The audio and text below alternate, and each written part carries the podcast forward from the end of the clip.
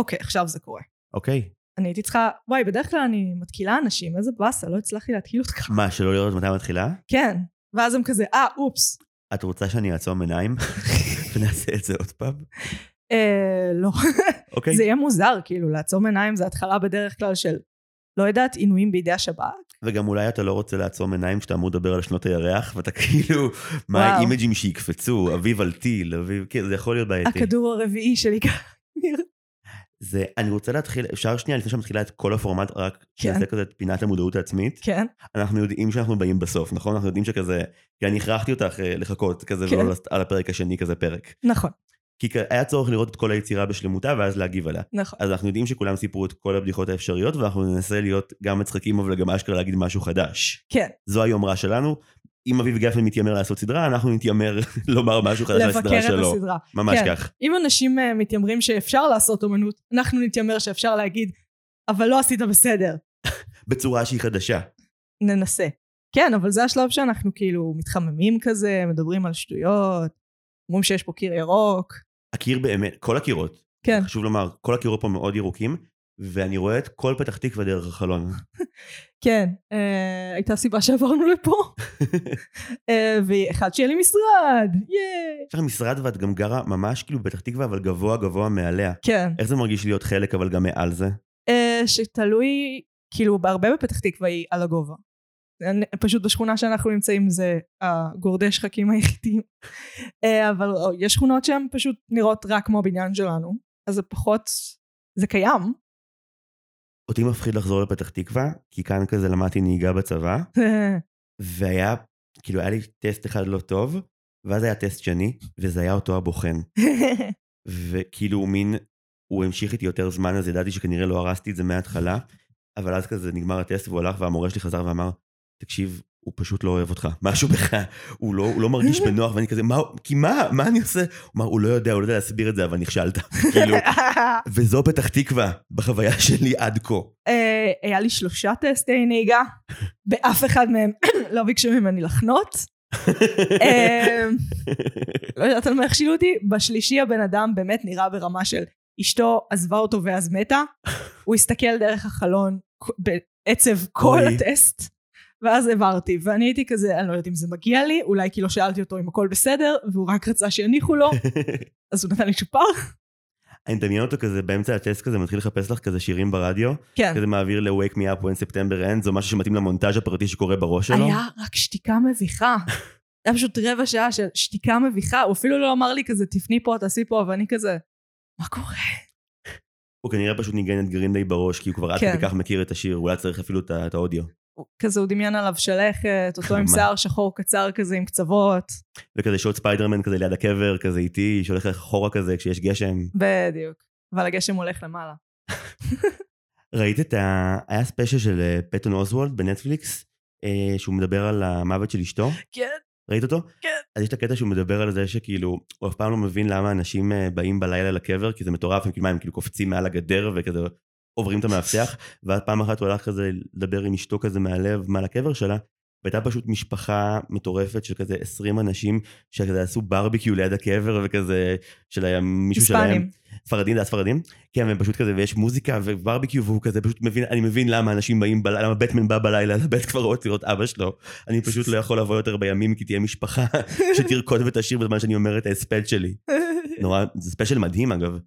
אה, Annihilation קראו לו נראה לי? מדהים מדהים מדהים, המלצה. מטורפת.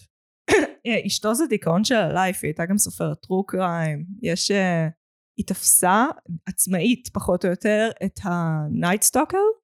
יש גם סדרה על זה, סדרת דוקו שהוא גם מופיע בה. היא מתה ממש לפני שתפסו אותו, למרות שהיא עשתה את כל הריסרצ'. והיא עשתה, כאילו, היא פנתה ל-23andMe עם ה-DNA וזה, כאילו, עשתה את וואו. ההצלבה, כן. גם אומרים שהיא הייתה באמת כאילו מדהימה. היא הייתה חוקרת במשטרה, אני לא זוכר, או שהיא הייתה פרופסורית או משהו סופרת כזה? טרו קריים פשוט. אבל היא גם הייתה פעילה, נכון? כ- כן, כן, כן. כחוקרת, וואי. אישה מדהימה. אה, סיפור עצוב רצח, אני כאילו, ראיתי גם את הספיישל שלו אחרי שראיתי את התוכנית כאילו עליה, זה היה קשוח. אה, בטוח, אם יש לך רקע על מי היא הייתה, והוא מדבר עליה, הוא הרי מדבר עליה בהכי הרבה אהבה שאפשר. וואו, כן, זה קיצוני. זה זה, אבל קשה. זה אחת ממחציות אה, המופעים של סטנדאפ שראיתי בחיים, הכי טוב שממש, כאילו, היחידי שראיתי שמדבר על אבל בצורה כל כך מצחיקה וגם שוברת לב, זה היה מדהים. אה, כן, חוץ מפרק 20 של גיא אדלר. אה, צעקות בבית עלמין, למי שלא האזין. אה, וואו, פרק שהוא יצירת אומנות, זה כבר לדעתי, אה, זה נחשב פודקאסט פולחן כבר בשלב הזה הפרק הזה. זה ממש קאלט, ואני בטוח שאם הוא ישמע שזה קאלט, הוא לא כל כך יאהב את זה בהכרח. הוא עשה לזה throwback בפרק האחרון שלו, צעקות לריקליינר. וואי, זה בעיה שיש שני גרופים של צעקות על מיקרופון, זה טעות. זה- אנחנו יוצאים כל כך. אנחנו גרופים של הרבה דברים חופפים, כן, זה זה כבר נכון. בעיה. רוב כן. הזמן את ואני פשוט כאילו צופים בדברים אחרים ואוספים מידע על אנשים. בדיוק. ואלה הם חיינו. זה זה החלק הכי כיף. אתה היית פרח קיר כילד, לא? הייתי עד כיתה ו', פשוט סיפרתי בדיחות והם אף פעם לא הצחיקו שש שנים. קלאסי, כן. ואז בכיתה ו', אה, אם הייתי אביב גפן, הייתי אומר שהארס של הכיתה ישב לידי. אה, בחור מתוק נורא, ואני הבנתי שכאילו, לא קראתי לזה ככה אז, אבל שכל בדיחה מיזוגנית שאני אספר, אה, קרנית תעלה. אז סיפרתי המון המון המון בדיחות שוביניסטיות במרחב, בכאילו 150 קילומטר לשנייה, כי הבנתי מי הקהל שלי ומה הולך לעבוד. גם לי- מה היו השנים? לא, גם לא היה לי מה להפסיד, השנה הייתה מה, אה, 2001, כאילו... זה היו שנ... שנות האלפיים המוקדמות, 2000 עד 2010, זה שנים מאוד מיזוגניות. בטירוף. אז כאילו כן, הבדיחות, הבדיחות אה, תחזרי למטבח היה הדבר הכי סקסי אז. לגמרי, אז כאילו מכיתה ז' כזה התרחקתי מהמקום ההוא וכבר סיפרתי בדיחות שהן לא כאלה. אה, הן עדיין לא בהכרח הצחיקו אף אחד, אבל כאילו היה כבר, היה איזשהו קשר חברתי ראשוני עם העולם. אבל כן, כל השנים האלה ראיתי טלוויזיה, כיתות א' עד ו'. בדיוק. אה, אצלי אבא שלי פעם אחת ניסה להעניש אותי, אה, והוא אמר לי אל תלכי לחברות, ואז צחקתי עליו ואמרתי לו אני אראה טלוויזיה, ומאז העונש הוא לא לראות טלוויזיה, זה העונש הכי גרוע. העונש הכי גרוע ביקום. פשוט הוא ניתק את הכבל, ומה שאני עשיתי, זה חיברתי אותו מחדש, ואז הוא עלה על זה, ולקח את הכבל איתו אוי לעבודה. ואבוי. ואז אני הייתי כזה, אבל יש לך כבל גם בטלוויזיה של החדר, ואז לקחתי את הכבל מהטלוויזיה של החדר. זה כל פעם escalated. בא לי פשוט לראות סרט אילם ארבע דקות, של כאילו שלכם פשוט גונבים כבלים זה מזה, זה פשוט אה, סיטואציה מקסימה. זה די מדויק, זה די, זה די איך שזה קרה. Uh, והתשובה היא, לא פספסתי פרק אחד של בייבלייד. מושלם. רגע, זה אומר שאת גם חזקה כזה ב- בילדים מגבעת נפוליאון? fuck yes. תקשיב, אני פגשתי את יהונתן מרקין לפני כמה שנים, וזה הדבר הכי מביך בעולם. ספרי לי הכל. אני כאילו, הייתי כזה, כי כשהייתי ילדה הייתי דלוקה עליו בטירוף. ואז כזה הוא בא לתמונה כשעבדתי שם, והייתי גם מנהלת ערב, אז היה לי זמן to fuck around. אה, וכזה באתי והייתי כזה, טוב, אני פשוט אצטרף לשיחה שלו עם חבר שלו, ואני אהיה מגניבה. לא עשית את זה. עשיתי את זה, ואז נהייתה שתיקה מביכה ושניהם פשוט הסתכלו עליי, ואני הייתי כזה, טוב, והלכתי משם. אחלה אינטראקציה. האמת חצוף, תשאל שאלה, ש- כן אפשר לעזור, חתימה, סלפי, משהו. בהבך? בלי מילים? אה, פשוט באה בי בלי מילים, גם החבר שלו בקטע של כזה מה את רוצה. ואני הייתי כזה במקום של המנהלת ערב, והאינטראקציה בתמונה שהייתה תמיד נורא ידידותית, הייתי כזה, טוב אני פשוט אצטרף לשיחה כי אני אחת מהחבר'ה, כי זה, זה לפי חוקי המקום. וואי, אז יש לי סיפור תגובה שרלוונטי לענייננו. אני כן. לא אחשוף את שם החבר, אבל יש לי חבר שעבד איזה תקופה מאחורי הקלעים של דברים, כן. והאינטראקציה היחידה שלו עם אביב גפן אי פעם, זה שפעם אחת הוא וכזה חבריו, כאילו החבר שלי וחבריו ישבו כזה, אכלו כזה קומבינה של בורגראנץ', ואביב גפן כזה היה ליד, כי היה לו כזה מופע שם או משהו, והוא פשוט כזה מין, שנייה הסתכל, כאילו אפילו בלי ליצור קשר עין, אה, הכניס יד, חטף להם חלק מהצ'יפס והלך. הוא לא אמר בבקשה, והוא לא אמר תודה. עכשיו אני אוהב את אביב גפן, שלא יהיו, שלא יהיו אי הבנות, אני מאוד איזה. פרודיה על הבן אדם. אני מאוד אוהב את האיש, אבל אחי, רק תגיד כזה, אני יכול טיפה צ'יפס, אתה אביב גפן, הם יביאו לך מהצ'יפס. הוא, אתה לא מבין מה הוא עשה, הוא עשה את זה בקטע של להראות שהוא יכול, כמה הוא fucking לא אכפת לו מהחברה ולא אכפת לו מכלום, זה כזה, זה פוזה. אני, יש לי take אחר על הבן אדם. אני חייב, כאילו, זה זה העסיק אותי המון זמן. חודשיים הייתי רק בזה.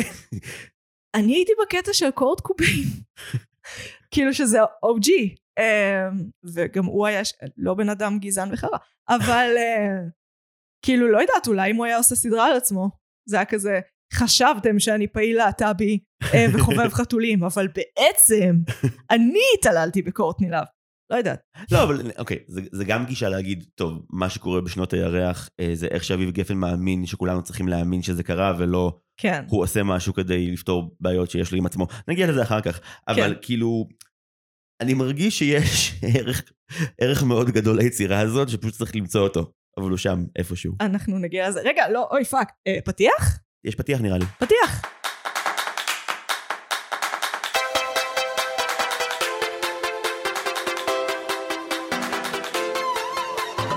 אני מגי, אני זיו. ואנחנו מרשם לבינג'. פלוסים שמתארח כאן. אה, היית כן. אמורה להגיד מרשם לבינג' ושאני אגיד פלוסיב, זה היה מאוד הפוך. לא יודעת, נועם בדרך כלל אחראית על החלקים האלה. אה, אנחנו פודקאסט שעוסק בסדרות וסרטים, ואנחנו נפגשות פעם בשבוע כדי לדבר על סדרה או סרט באלמנטים חברתיים, פילוסופיים, פוליטיים, דיגיטליים. לעזאזל. אומנותיים, היסטוריונים, אני לא יודעת. אוהבים טלוויזיה, בואו, כן, נראה כן, לי. השיחה לא מצונזרת, לא ארוחה, אפשר לעקוב אחרינו ברשתות החברתיות. אוי, זה לא ערוך בכלל. כן, אנחנו פודקאסט אוי, לא ארוך. לא. כן. טוב, לא שהייתה לי קריירה, אבל היא הסתיימה, כאילו, ועוד לא התחלנו.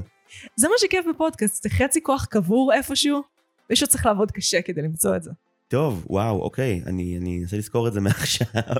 עדיין לא היה לי מקרה שנדפקתי, אני, תקשיב, אני ירדתי פה על מנהלים אומנותיים של תיאטראות. אוי, לא. אם יש השמדת קריירה, היא כאן, היא בחדר הירוק הזה. נראה לי שאם מישהו מאיתנו היה עוסק במוזיקה, אני לא הייתי מדבר על מה שאביב גפן עשה אם הייתי בעולם המוזיקה. נראה לי כזה... אין לדעת. כמה אנשים... אה, אני לא יודעת, כי אנחנו בדיוק בשלב הזה שאנחנו מכירים את האנשים האלה באיזושהי רמה בין אישית, אבל עדיין לא מפורסמים, כדי שיהיה לנו אכפת מה חושבים עלינו. יש מצב. אני יודע רק להגיד שאני פה עם, אה, עם מקום מסויג, כי אימא שלי מגיל חמש גידלה אותי על אביב גפן. Mm. כאילו אימא שלי עשתה ספונג'ה באופן קבוע, כזה לצלילי האם ליאור בך מאוהב, וכזה שיר Mm. הסמרטוטים. אמ, אז אה, הוסללתי להיות ילד אור ירח אה, במשרה חלקית, אבל הייתי שם עד, אה, עד כזה סוף התיכון נראה לי אפילו. וואו. רגע, נגיע לזה, אבל לפני זה, אה, יש לנו... את חוקי הפורמט. היה, רגע, זה דבר שעשיתי באופן כל כך גרוע, ואמרתי מה אנחנו עושים פה. אה, מה צרכנו השבוע? המלצות. המלצות. אוקיי. זה לאו דווקא המלצה, כי אין בן אדם שאני מכירה שאשכרה צורך משהו שהוא ממליץ עליו פעם בשבוע, רובם לפחות. אה, ואני אתחיל כדי... לך על זה. לתת לך מושג. אה, אז דיברנו על זה קודם, צרכתי את The Marvelous Mrs. Maisel, גברת מייזל המופלאה. ברוכה הבאה לעולמנו. וואי, איזה כיף, איזה תענוג, איזה סדרה, איזה דבר. זה על אישה שעקרת בית מאושרת, הייתי אומרת, כן? די. לא, נראה לי שעקרת בית שסיפרו לה שהיא מאושרת. כן, אבל הבן, האפיון שלה זה שטוב לה. תמיד. כי היא- היא היהודייה הצעירה המושלמת ב fifties, היא אימא טובה אף פעם, אבל בראש שלה היא אימא טובה, היא מבשלת, יש לה בעל שהיא אוהבת אותו. בעלה הוא הדבר שמונע ממנה לחשוב שכאילו אולי כן. היא יכולה משהו אחר.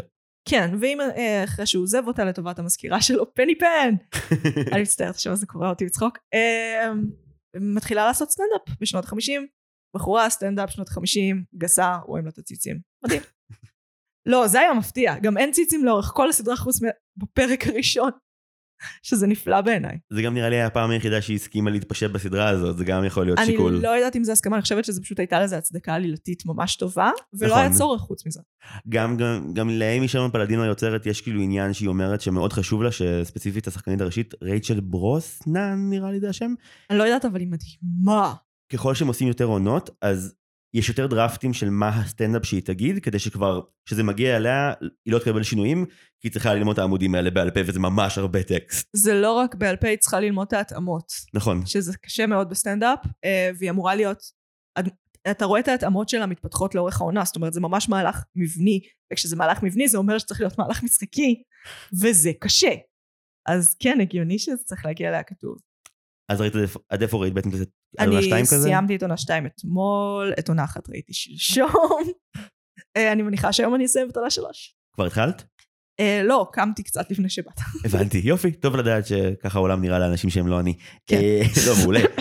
סתם, סתם, זה היה ממש פטרוני. עונה שלוש לדעתי מדהימה, וארבע היא סיוט. וחמש בתקווה תציל את היום. אני על זה. אני עדיין מחכה לשלוש של The Boys ולשלוש של The Great. קצת מתחרפנת במהלך ההמתנה הזאת, אבל יהיה בסדר. כשהיה לי קורונה לפני חודש, אז ניסיתי לראות דה גריי, כי סיגל בת הזוג שלי ממש אוהבת. וואי, זה שלמות, באמת לא אהבת? אני לא יכול להגיד שלא אהבתי, אני פשוט חושב שאולי אני הבעיה כשזה מגיע לכזה דרמות תקופתיות, גם אם הן מודרניות ואנרכוניסט וכל הדברים האלה, היא פשוט, אה, כאילו, אני לא מצליח להבין מה אני אמור להרגיש ב-90% מהזמן. גם כשראיתי את הסרט הזה, The Favorite הרגשתי ככה, עם, עם זה המסטון. הפוך מ-The Favorite. זה סרט אנטי, אה, The Great זה סדרה אנטי היסטורית, היא, היא לא היסטורית בשום צורה. אז אני יודע, אבל כאילו מין, אני אמור לאהוב את מישהו מהאנשים האלה, אני מסויג לגבי כל אחד מהם, לא יודע, אני אוהב סדרה שיש לפחות דמות אחת שאת ממש אוהבת, והיא כאילו, את אוהבת אותה לפעמים, אבל לא כל הזמן. זה מהלך. אתה כן לומד לאהוב אותה, ואז אתה גם, לדעתי המהלך שהם הולכים עליו זה שאחרי שנלמד ממש לאהוב אותה, אז הם יגרמו לנו לשנוא אותה. קצת כמו דנייריז כזה, רק יותר טוב. Mm, אז להמשיך. Uh, בעיניי כן. אבל uh, אני מבינה אותך, כן, בפרקים הראשונים יש משהו קצת כמו הפרקים הראשונים של מחלקת גנים ונוף, Mm-hmm. שזה כזה, זה לא שם. אבל uh, זה תופס קצב, והעונה השנייה בכלל מושלמת, והכימיה בין שני השחקנים הראשיים היא החיים. סבבה, מגניב ממש. אני, אני יכול להעיד שההמלצה הכי מוזרה שיש לי לתת, אני לא ראיתי את עצמי אף פעם כמישהו שרואה ואוהב יצירה דוקומנטרית שעוסקת בספורט. מה? שרדתי שני פרקים של Last Dance, ושם זה נגמר. מה עם מזל המעודדות? Cheer. עוד לא, עוד לא ניסיתי, הוא מעולה. אבל, אבל האגרוף, סדרת הגמר של יס דוקו, פייר. היא פשוט מטורפת. ראית אותה כבר? Uh, ראיתי פרק ראשון. תקשיבי, אני, אני מאופנת. למי שלא מכיר או מכירה, זה בגדול אה, אה, סיפור כל הסכסוך ההיסטורי בין אה, מכבי והפועל ספציפית בכדורסל, כשהמסגור הוא בעיקר סביב אה, עונת האליפות ב-92, שבה למעשה זה היה אליפות של, אה, כאילו, המנצח מבין חמישה משחקים, כן. וכמובן שכאילו, אם היו חמישה משחקים, אנחנו יכולים להבין שכאילו הפיינל שואודאון הוא, הוא ממש יגיע עד לשנייה האחרונה, וזה פשוט מותחן מטורף שהוא גם קומדיה על בירוקרטיה ישראלית. ורקע מוזר על הקומוניסטים ועל הבית"ריסטים? לגמרי, מכביסטים, לא בית"ריסטים. מכביסטים, סליחה. לא, כי זה שונה, מכביסטים זה יותר כסף ופחות אידיאולוגיה, כפי שהסדרה לפחות סיפרה לי. כן. אני לא אומר מה, מה עמדתי על מכביסטים כי אין לי, אבל, אבל כן, כמי שנולד בקיבוץ, לא היה לי ברירה אלא להיות בצד של הפועל, ולפעמים מגיעים הרגעים שבאמת אתה אומר לעצמך, אולי אני לא תמיד אמור להיות בצד, כאילו הסיפורים פסיכיים, ה nineties היו, או, גם קשור שנות הירח, ה nineties היו חרא, לא סיפרו לי את זה אף פעם. הם היה- לא היו חרא. ה nineties היו איומים ונוראים. נגמרה מלחמת, נגמרה המלחמה הקרה. אה, בפעם הראשונה לאורך כל ההיסטוריה לא הייתה מלחמה משמעותית חוץ ממלחמת בוסניה, אף אחד לא זוכר את זה. אה, פעם ראשונה אנשים חשבו שהעולם לא הולך להיגמר, העולם הולך למקום טוב. זה למה אנשים הרשו לעצמם להיות כל כך ציניים ומגעילים. אולי לזה אתה מתכוון שאחר. זה פשוט העשור הכי פוגעני. זה עשור שפשוט רוצה להעליב ולפגוע בכולם, זה נורא. רגע. אה, אני חושבת ששנות ה-80 ושנות ה-2000 המוקדמות הן הרבה יותר גרועות בי פאר. כאילו, שנות ה-80 לא יצא שום דבר אמנותי טוב ואתה לא תשכנע אותי. ודאי שלא תשכנע אותי עם Caddyshack או מה שזה לא fucking יהיה. לא, לא ראיתי כמעט שום דבר מה eighties, אני חושש. ראיתי. סרטים ראיתי הרבה, סדרות בקושי. אה, סדרות של ה eighties, יש Cheers, יש כאלה, טכנית סיינפלד זה eighties. אה, אני לא מקבלת את סיינפלד לא כסדרת. ראיתי, כאילו ניסיתי, עדיין לא השלמתי סיינפלד. בצדק. אני לא, בצדק, את- כאן? את ב- כן, כן, בצדק. כי המאזינים שלך לא חושבים ככה ככל הנראה. אני יודעת, קיבלתי הודעות נאצה, אבל עדיין, אני עדיין חושבת ככה, אתם לא תשכנעו אותי עם שנאה, שנאה לא תגרום לי לשנוא פחות. אה, כאילו, מהבחינה הזאת, זה לא סדרה... אה, תביא. זאת לא סדרה טובה, סדרה אכזרית, רעה, רעה, רעה, רעה, רעה, שונאת אדם. אה, פשוט איכס. כאילו, אני לא... אני לא נראית, נהנית לראות אנטיפטים סוציופטים מתאכזרים אחד לשני. תרגיע ראית? אותה סיבה. ראיתי, אבל אותה סיבה. אבל אני מרגיש שתרגיע, נגיד, זה גם מסע שלא צלחתי בשלמותו, אבל אני מרגיש שזה עליי לחזור אליו, כי כאילו, הוא מראה לי פשוט צדדים בעצמי שאני לא מעוניין להכיר בקיומם, אבל הוא גם נותן פורקן להם ומראה לך למה יש סיבה שאתה שומר אותם בתוך המוח המוזר שלך ולא מוציא אותם החוצה. זה כאילו מין, זה, זה יצירה מוסרית מאוד מעניינת שבה הצודק הוא זה ששותק למרות שיש לו הרבה על מה לטעון ולפעמים זה מגוחך ולפעמים זה גם קצת נכון. כן, אבל בתרגיע זה ממש כאילו קלאסי. אה, אני מרגישה שאנחנו אמורים להיות בצד שלו, כי אנחנו אמורים להזדהות עם זה, ואנחנו אצלנו מזהים את הצדדים האלה כרעים מסיבה. צדדים אנטי סוציאליים, לא פסיכופטים, אבל אנטי, אנטי סוציאליים, כאלה שרק רוצים לשים זין על כל העולם, ולעשות מה שהם רוצים. לא, אני חושב שמה שמקסים ב point of view שלו, והוא הרי טוען שזה זה האלטר אגו שלו, כן. זה שהוא אומר דברים שהוא, כשהוא חושב אותם, הוא אומר בחיים האמיתיים, אני ב- לעולם, לעולם לא אגיד למישהו שחשבתי את זה, אני אכתוב את זה בסדרה הפיקטיבית שלי. וזה מעניין גם לראות ש... אני לא בטוח שתמיד רוצים שנהיה מוסריים, פשוט לפעמים מראים לנו ש... יש את הפרק הזה בעונה הראשונה, יש איזה פרק שבו הוא אמור לכתוב אה, אה, מודעת אבל כלשהי, ובדפוס איכשהו זה נהיה איזה מילה גסה איומה ונוראה, אני לא זוכר כבר אם זה קאנט או משהו אחר. כן. אבל כאילו כל המשפחה שלו ממש כועסת עליו. וזה נפלא כי הם יצרו סיטואציה שבה הוא באמת בכיין, אבל הוא גם צודק, כי התגובה שהוא מקבל היא לא פרופורציונלית בשום צורה. הרבה פעמים אבל הוא כאילו מסתבך בצרות שהן לא עליו, ואז הם נותנים לנו פה את המסר הכפול, כאילו מצד אחד הוא עושה מעשי- מעשים מאוד מאוד לא מוסריים. זה לא לא מוסריים, זה אנטיפטים. Uh, ומצד שני, הוא כאילו הדברים האלה נפלו עליו. אז הם אומרים לנו, תראו איזה מסכן הוא, הם כאילו נותנים לנו עוד יותר לתפוס את הצד שלו. וזה צד שאני לא מעוניינת לתפוס. יש לי הקבלה לזה שמגיעה אה, באופן בלתי נמנע מהעולם המושגים המוזר שלי מהשנים האחרונות, התעסקתי בשנתיים האחרונות הרי עם... אה, זה לא קידום עצמי, אני נשבע שזה רלוונטי. מותר. עם דיסני. כן. אה, יש לי פודקאסט בשם דיסני אינפורמציה. וקלטתי שיש שני סוגים, כאילו, יש, יש גופי ויש דונלד, ולארי הוא, הוא דונלד. כי Mm. גופי קורא לו חרא, והוא לא אשם בו אף פעם. הוא פשוט, או שהוא לא יודע, או שזה קורה לו. דונלד פשוט, כשמגיע הרגע, גם אם זה לא קשור אליו, הוא תמיד יגיב לא נכון, הוא תמיד ייתן ליצר להשתלט עליו, ולא לרציונל לחפש פתרון, וכאילו אז זה מגיע לו, כי מין, אם היית שולט בטמפר שלך, אז הכל היה בסדר. לארי דיוויד הוא דונלד דאק בהקשר הזה. פרויד הרס את העולם, נכון? כאילו, אני לא יכולה, כל זה אגו, אגו ואיד, או על אגו. ואני כאילו, די. די, היו עוד הוגים, הבן אדם היה מכור לקוק ברמה שהמחיצת אף שלו נמסה, למה אנחנו נותנים לזה קרדיט? כאילו, באמת. Uh, טוב, זה היה מכתב שנאה שלי פרויד. אז אתה ממליץ על תרגיע? לא, אני ממליץ על אגרוף סדרת הגמר, אבל איכשהו הגענו לתרקיע בכל זאת. אה, אגרוף סדרת הגמר, אה, אה, איך אין סדרה מולה? זה גם שלושה פרקים וזה לא משנה אתם לא צריכים לאהוב ספורט אני case study אני לא מבין בזה כלום וזה היה מרתק וזה גם פשוט נורא מצחיק. סדרות דוקו על ספורט גרמו לי לאהוב ספורט. זאת אומרת, גם גרמו לי למצוא את המקום שלו בעולם. אה, אבא שלי נורא חובב ספורט, אני אימא בבית, אז כל מה שנחשפתי אליו זה ספורט. ואף פעם לא הבנתי את זה. כשהייתי ילדה הייתי קוראת לזה 11 מטומטמים רצים אחרי כדור. וכבן אדם מבוגר שעוסק בתיאטרון, הפניתי את המבט לצד השני, הקהל. ואז הבנתי את זה באמת. בשנייה שראיתי את הקהל, ראיתי את הרגשות וראיתי את האינטנסיביות שזה מוציא ממך, את השחרור הרוחני העצום שזה מביא, אז הייתי כזה, אוקיי, עכשיו אני מבינה. אז יש לי עוד המלצה אחת בהקשר הזה. כי אני מבחינתי נורא אוהב ספורט אבל סבבה שטד לאסו מושלמת אבל תכלס יותר מהסיפורים של שחקנים שזה דבר שהוא מדהים. אני נורא אוהב סיפורי אוהדים. כן, כי אוהדים זה הדרמה הכי גדולה בעולם, זה כן, אנשים כן. שהרצון שלהם מאוד מאוד ברור, כן. והם הם, הם יישברו לחלוטין אם לא ישיגו אותו, את הניצחון הזה. ויש את הסרט, אה, השלמתי לאחרונה את בית שאן סרט מלחמה, ראית? וואלה, בטח.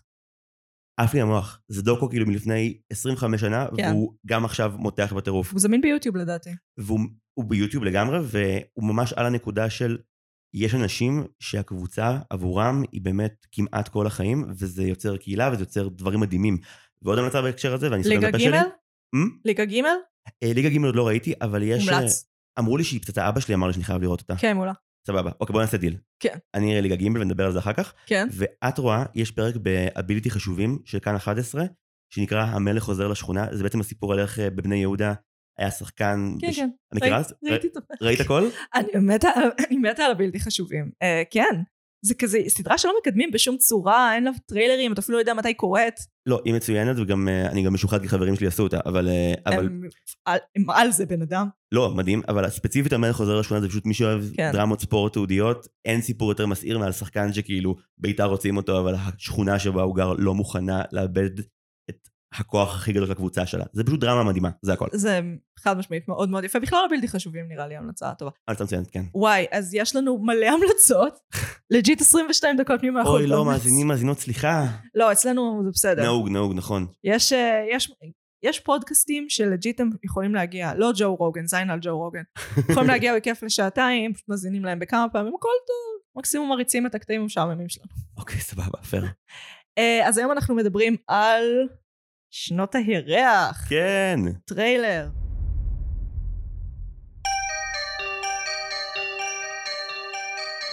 זה לא על מוזיקה. זה לא על להיות הבן של. זה לא על כוכב רוק. זה לא על כישלון, זה לא על הצלחה, ולא על המחיר של החלומות. זה על הרגע הזה, שלי ושלכם. כאן,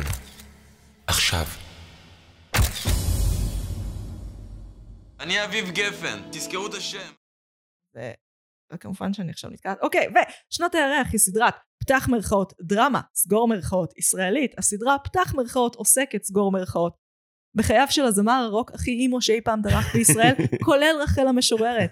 במהלך הסדרה אנחנו עוברים עם פורסט גפן את האירועים הכי אייקוניים של ה nineties, ומבינים שהקורבן האמיתי שלהם הוא פורסט גפן. מהטראומות שלו מזה שיש לו מעריצים, כלה בסבל שלו, שהייתה לו חברה קטינה לשים עליה זין, ועד רצח רבין שידוע שגפן הוא הקורבן האמיתי שלו.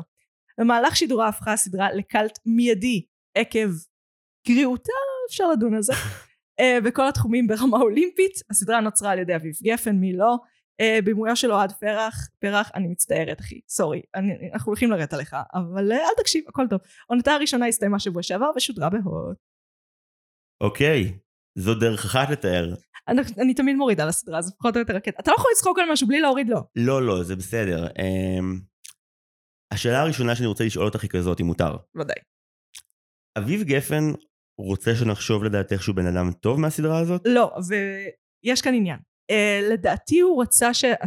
רצה באור מבוגר וביקורתי להראות את חייו אז. נכון. אממה, האור הביקורתי שיש לו, הוא לא טוב, כי הוא לא השתפר הרבה כבן אדם. אני מצ... ה-voice over ממש מבהיר את זה. ה-voice over זה כאילו באמת, זה וידוי הריגה על, על, על זה שאתה תחשוב שזה טוב באיזושהי צורה. הוא ממש אומר לך, דוחף לך לגרון בכוח, לא השתניתי, אני אותו פלצן ששם עליכם זין כמו אז, אני פחות פוזר.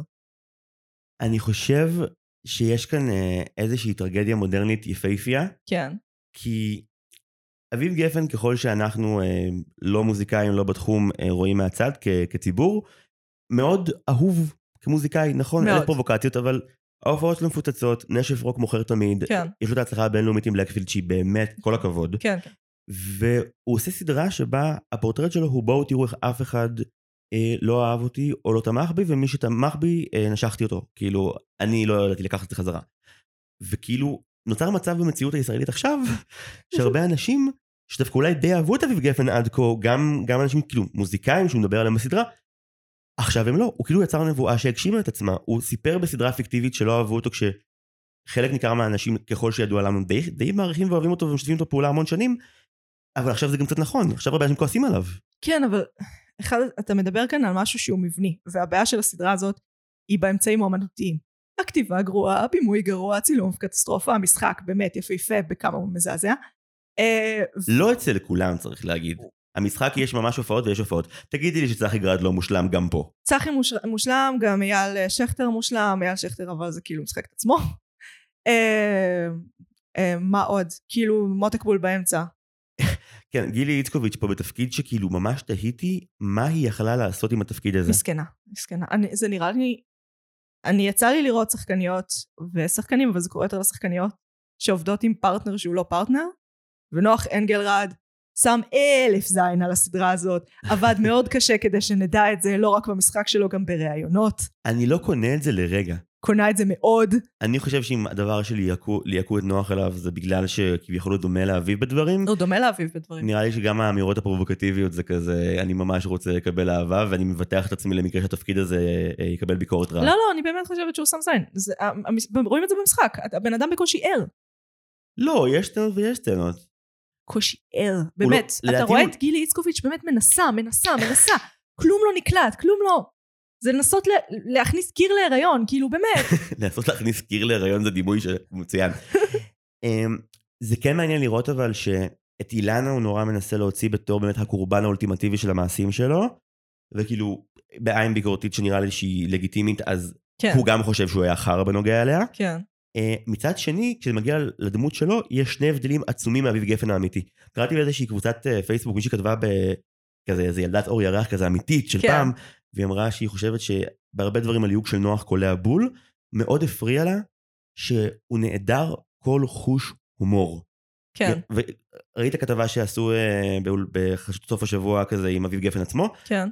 האיש, או הפרק שלו בקרפול קריוקי שהוא המלצת צפייה ענקית והוא מדהים בפרק הזה, גם דור כאן כותב לקרפול קריוקי, אז הכל מסתדר, כן.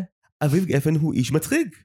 הוא איש נורא מצחיק. אביב גפן כן. של הסדרה כן. הוא האיש הכי מעצבן הוא בעולם. עדיין הולך יחף, בן אדם. הוא גם מספר בדיחות בסדרה. כאילו, הפעם היחידה שבה הוא מספר בדיחות זה שהוא מנסה לספר לאילנה מלא בדיחות על סטיבן סיגל. זה אחת הסצנות המוזרות ביותר שמישהו כתב. וואי, הוא שלוש דקות מדבר איתה על קלטות של סטיבן סיגל שיובים בווידאומט, ואם זה לא מספיק גרוע, הוא משום מה קורא לו סטיבן סיגל לאורך כל הסצנה. ואני אומר לך, איך, איך עד שהדמות שלך עושה צחוק עם זה על זה? כך הרבה דברים אחרים לצחוק עליהם. הוא לא... הוא לא בא להיות מצחיק, הוא בא לעשות סדרת דרמה מאוד מאוד כבדה. הרי מה, למה זה באמת camp אמיתי? כי יש פה כישלון של רצינות אמיתית. הוא באמת בא עם יומרות אמיתיות לחלוטין לעשות סדרה. הוא אמר בעצמו קפסולה של ה nineties, בגלל זה האזכורים המפגרים האלה כל שלוש שניות ל Nerf גיימבוי. כאילו באמת זה רמות של טמטום שבחיים שלי לא ראיתי. ודווקא בגלל שאין פה, אין פה באמת מודעות עצמית. אם הייתה מודעות עצמית, לא, זה, זה בסדר, לא היה זה יוצא אפשר ככה. לומר שלא הייתה מודעות עצמית, נראה לי שזה אני- חוקי לומר. אני לא יוצאת נגד אביב גפן האדם, אני לא יוצאת נגד אביב גפן המוזיקאי, אני יוצאת אפילו אני לא יודעת אם זה נגד, בעד לדעתי מאוד, כי אני מאוד אשמח לעונה שנייה, הסדרה שנות הירח. אני מאוד נהניתי מהצפייה, פשוט נהניתי מזה כמו שנהניתי מדרום. לגמרי, אני... אף פעם לא היה לי משהו שהוא כזה כל כך גרוע עד שזה טוב שראיתי והייתי מחויב אליו. כן. בגלל שאני חולה על המוזיקה הזאת, וגם כן. בגלל שזה כאילו באמת אסון טבע מהדהד, יפהפה. יפהפה. ארגנתי במשך חודש וחצי אה, הקרנות אה, בסלון של הבית שלי, קבוצתיות. תותח. ושבוע שעבר באו כזה מלא חברים לראות את, את הפרקים האחרונים בצ'אנק. אה, הם לא רצו, אבל הכרחתי אותם לשחק, הכנתי בינגו. הכנתי בינגו שנות הירח. תותח. כזה, היה שם כזה קטגוריות של כזה, אוקיי, אביב שונא בנות, אביב שונא מזרחים, אימא של אביב סוטה במקלחת. אה, כן, אבל- וואו. מישהו שמע בואי נדבר רצח את החלקים שמדברות על אל תקלחי את הבן שלך, אוקיי. וואו, זה גם כאילו, אם הייתי נורית גפן, הדבר היחיד שהיה פוגע בי בסדרה הזאת, עזבי את הסיפורים, על- יונתן, הכל בסדר, אפשר לך... הקטע עם האמבטיות, כאילו, אני לא רוצה שידעו שאני, ל- ל- לילד בין ה-18 וה-20 שלי, ממשיך לפתוח את הדלת בלי לדפוק, ולדבר באופ- איתו באופן נינוח כשהוא באמבטיה ערום. אני הייתי נעלבת יותר מהקטע שהיו חושבים שיצא לי ילד כזה באשמתי. אה, היא לא מוצגת, היא מוצגת טוב, היא מוצגת כאימא סך הכל מאוד מאוד לא, טובה. לא, לא, היא לא מוצגת טוב. באופן יחסי היא ליונתן, מוצגת כמעריצה אובססיבית של הבן שלה, אימא תומכת, פשוט אישה בלי רצונות. אישה שכאילו, פייר. לא, כאילו הגברים בחייה, פשוט אביה, כאילו הבעל והבן שלה פשוט לקחו ממנה את כל הרצון, נשאר רק הגרופיז. הסצנה כן. שבה היא יוצאת מלכה, באופן גזעני להחריד, אבל כן. עדיין, זו הסצנה שבה היא עושה קוקבלוק לאביבי מילנה במונית. כן, כן, זה מצחיק. שהיא פשוט אומרת לו שוב ושוב, אתה לוקח מהעריצות אחרי הופעה, מה, תשימי תבורי? זה אגב בדיחה מצוינת. זה גם הורות טובה. וכל הסצנה היא פשוט מספרת לו בדיחות כזה, תקנה לה ערק, תשקר אותה, תברח לה לבטן, כאילו ממש, כאילו מלא שנאת מזרחים, יחד עם הומור אה, שיש בו מן הצחוק. כן, אני, שוב, אני חושבת שזה כן קטע מודע לעצמו. זה שיש רק מזרחים והם מופרים רק כערסים, תמיד, תמיד, תמיד, הרבה פעמים ערסים שמכים אותו. אה, לא מספיק, אני לא ראיתי מספיק פעמים בסדרה שמרביצים לאביב גפן. נכון, הייתי נהנית יותר. אה, אבל מהבחינה הזאת, כאילו, ברור לי שהוא ניסה להגיד, הנה, וגם הייתי כזה גזען פעם. זה, לא. אתה בטוח? יש לי המון דברים לומר להגנתו של אביב גפן, ואני אומר אותם ברוחב לב, זה לא אחד מהם ממש. אתה בטוח? זה לא מודע לעצמו? הוא פשוט נכד ונין של קיבוצניקים אשכנזים גזענים כמו הוריי וסביי. אני מכיר את המטריה מקרוב, זה גנטי. הוא אף פעם לא פגש גלידן, קלידן מזרחי, באמת, כאילו. יש המון סיפורים אגב שזה, שהם לא נכונים. נגיד, אה, יש את הקטע הדרמטי שכאילו, אגב, אגב, גם בסדרה, הוא- אם אתה חושב שזה אמיתי, עדיין לא דרמטי, ששמו פיפס ואנחנו דור מזוין. א', זה נורא שהוא אומר פיפס ולא ביפ, אבל אולי ב nineties אמרו פיפס, אני לא יודע. דבר שני, אה, זה לא קרה. זה לא קרה, השיר היה ברדיו והוא היה אנחנו דור מזוין תמיד. כאילו היה, דיבורים על לשים פיפס, אבל לא שמו אותו. יכול להיות ששמו באיזה תחנה אזורית. וזה זה גם רגע בסדרה שבו אתה מרגיש דווקא שאתה אמור כאילו להזדהות איתו ולהגיד יא עד שהאמנות שלו ברדיו דופק ואתה לא כי זה לא נכון וגם כאילו מין מה אתה מטומטם כאילו אם יש לך פיפס בשיר זה יותר טוב יותר אנשים עכשיו ירצו לשמוע את כן, הגרסה כן. האמיתית יבואו להופעה שלך מה זה היה? American Idiot? שהם שמו את הביפ המפורסם? אה. כן כן נראה לי שכן American Idiot. הרבה יותר אנשים הורידו בטורנט או מה ש... מה זה, eMule אז? כן דיאטי eMule. אז uh, יותר אנשים הורידו באימיול את השיר בגלל הביפ. אני הורדתי פעם בקאזה את היי מאמה של הבלק אייד פיז ולא היה לי מושג שהמילה כאילו ריטרדד היא מרכזית כאילו בשיר הזה כי קראתי גרסה של הרדיו. זה היה כזה וואו. הייתי בכיתה ו' ועדיין הרגשתי שאני שומע משהו מוזר. לא הייתי בטוח למה אבל משהו לא היה בסדר כבר אז. וואי, כן. אה, אה מפגר זה לא היי מאמה זה let's get זה לא היי מאמה זה let's get started. היי מאמה יותר מאוחר, כן. ו-let's get started. אוי ואבוי סליחה לכל מי שכבר דקה וחצי צועק על הספוטיפיי בייאוש לא השיר הזה לא השיר הזה נכון זה let's get retarded. זה לא. על הספוטיפיי, זה על הכלים או על ההגה. גם בהיי מאמה אבל יש איזה כלל שתנזרו. לא חשוב, הבלק אייד פיז הם לא נושא השיחה. כן, למרות שהם צריכים להיות נושא השיחה. אמ, כן, אביב גפן. תקשיב, וואו, אה, אני לא יודעת מאיפה להתחיל. אני, אני יודעת מאיפה להתחיל, כי זה משהו שאני רוצה לדבר עליו כבר כמה שבועות. הסצנה שהמעריץ נכנס לאולפן, הסצנה. מזיע, באמת, קודח מחום. קודח מחום, מספר על איך העיפו אותו מהבית בגלל אביב גפן והוא רוצה להתאבד. אביב גפן לא מגיב, אה, ואז הוא בורח, קודח מחום למות איפשהו, כנראה לא ברור. never to be seen again, ואז אביב הולך להקליט את דור מזוין. הדבר היחידי שצריך לומר על הסצנה הזאת זה תתקשר לאמבולנס.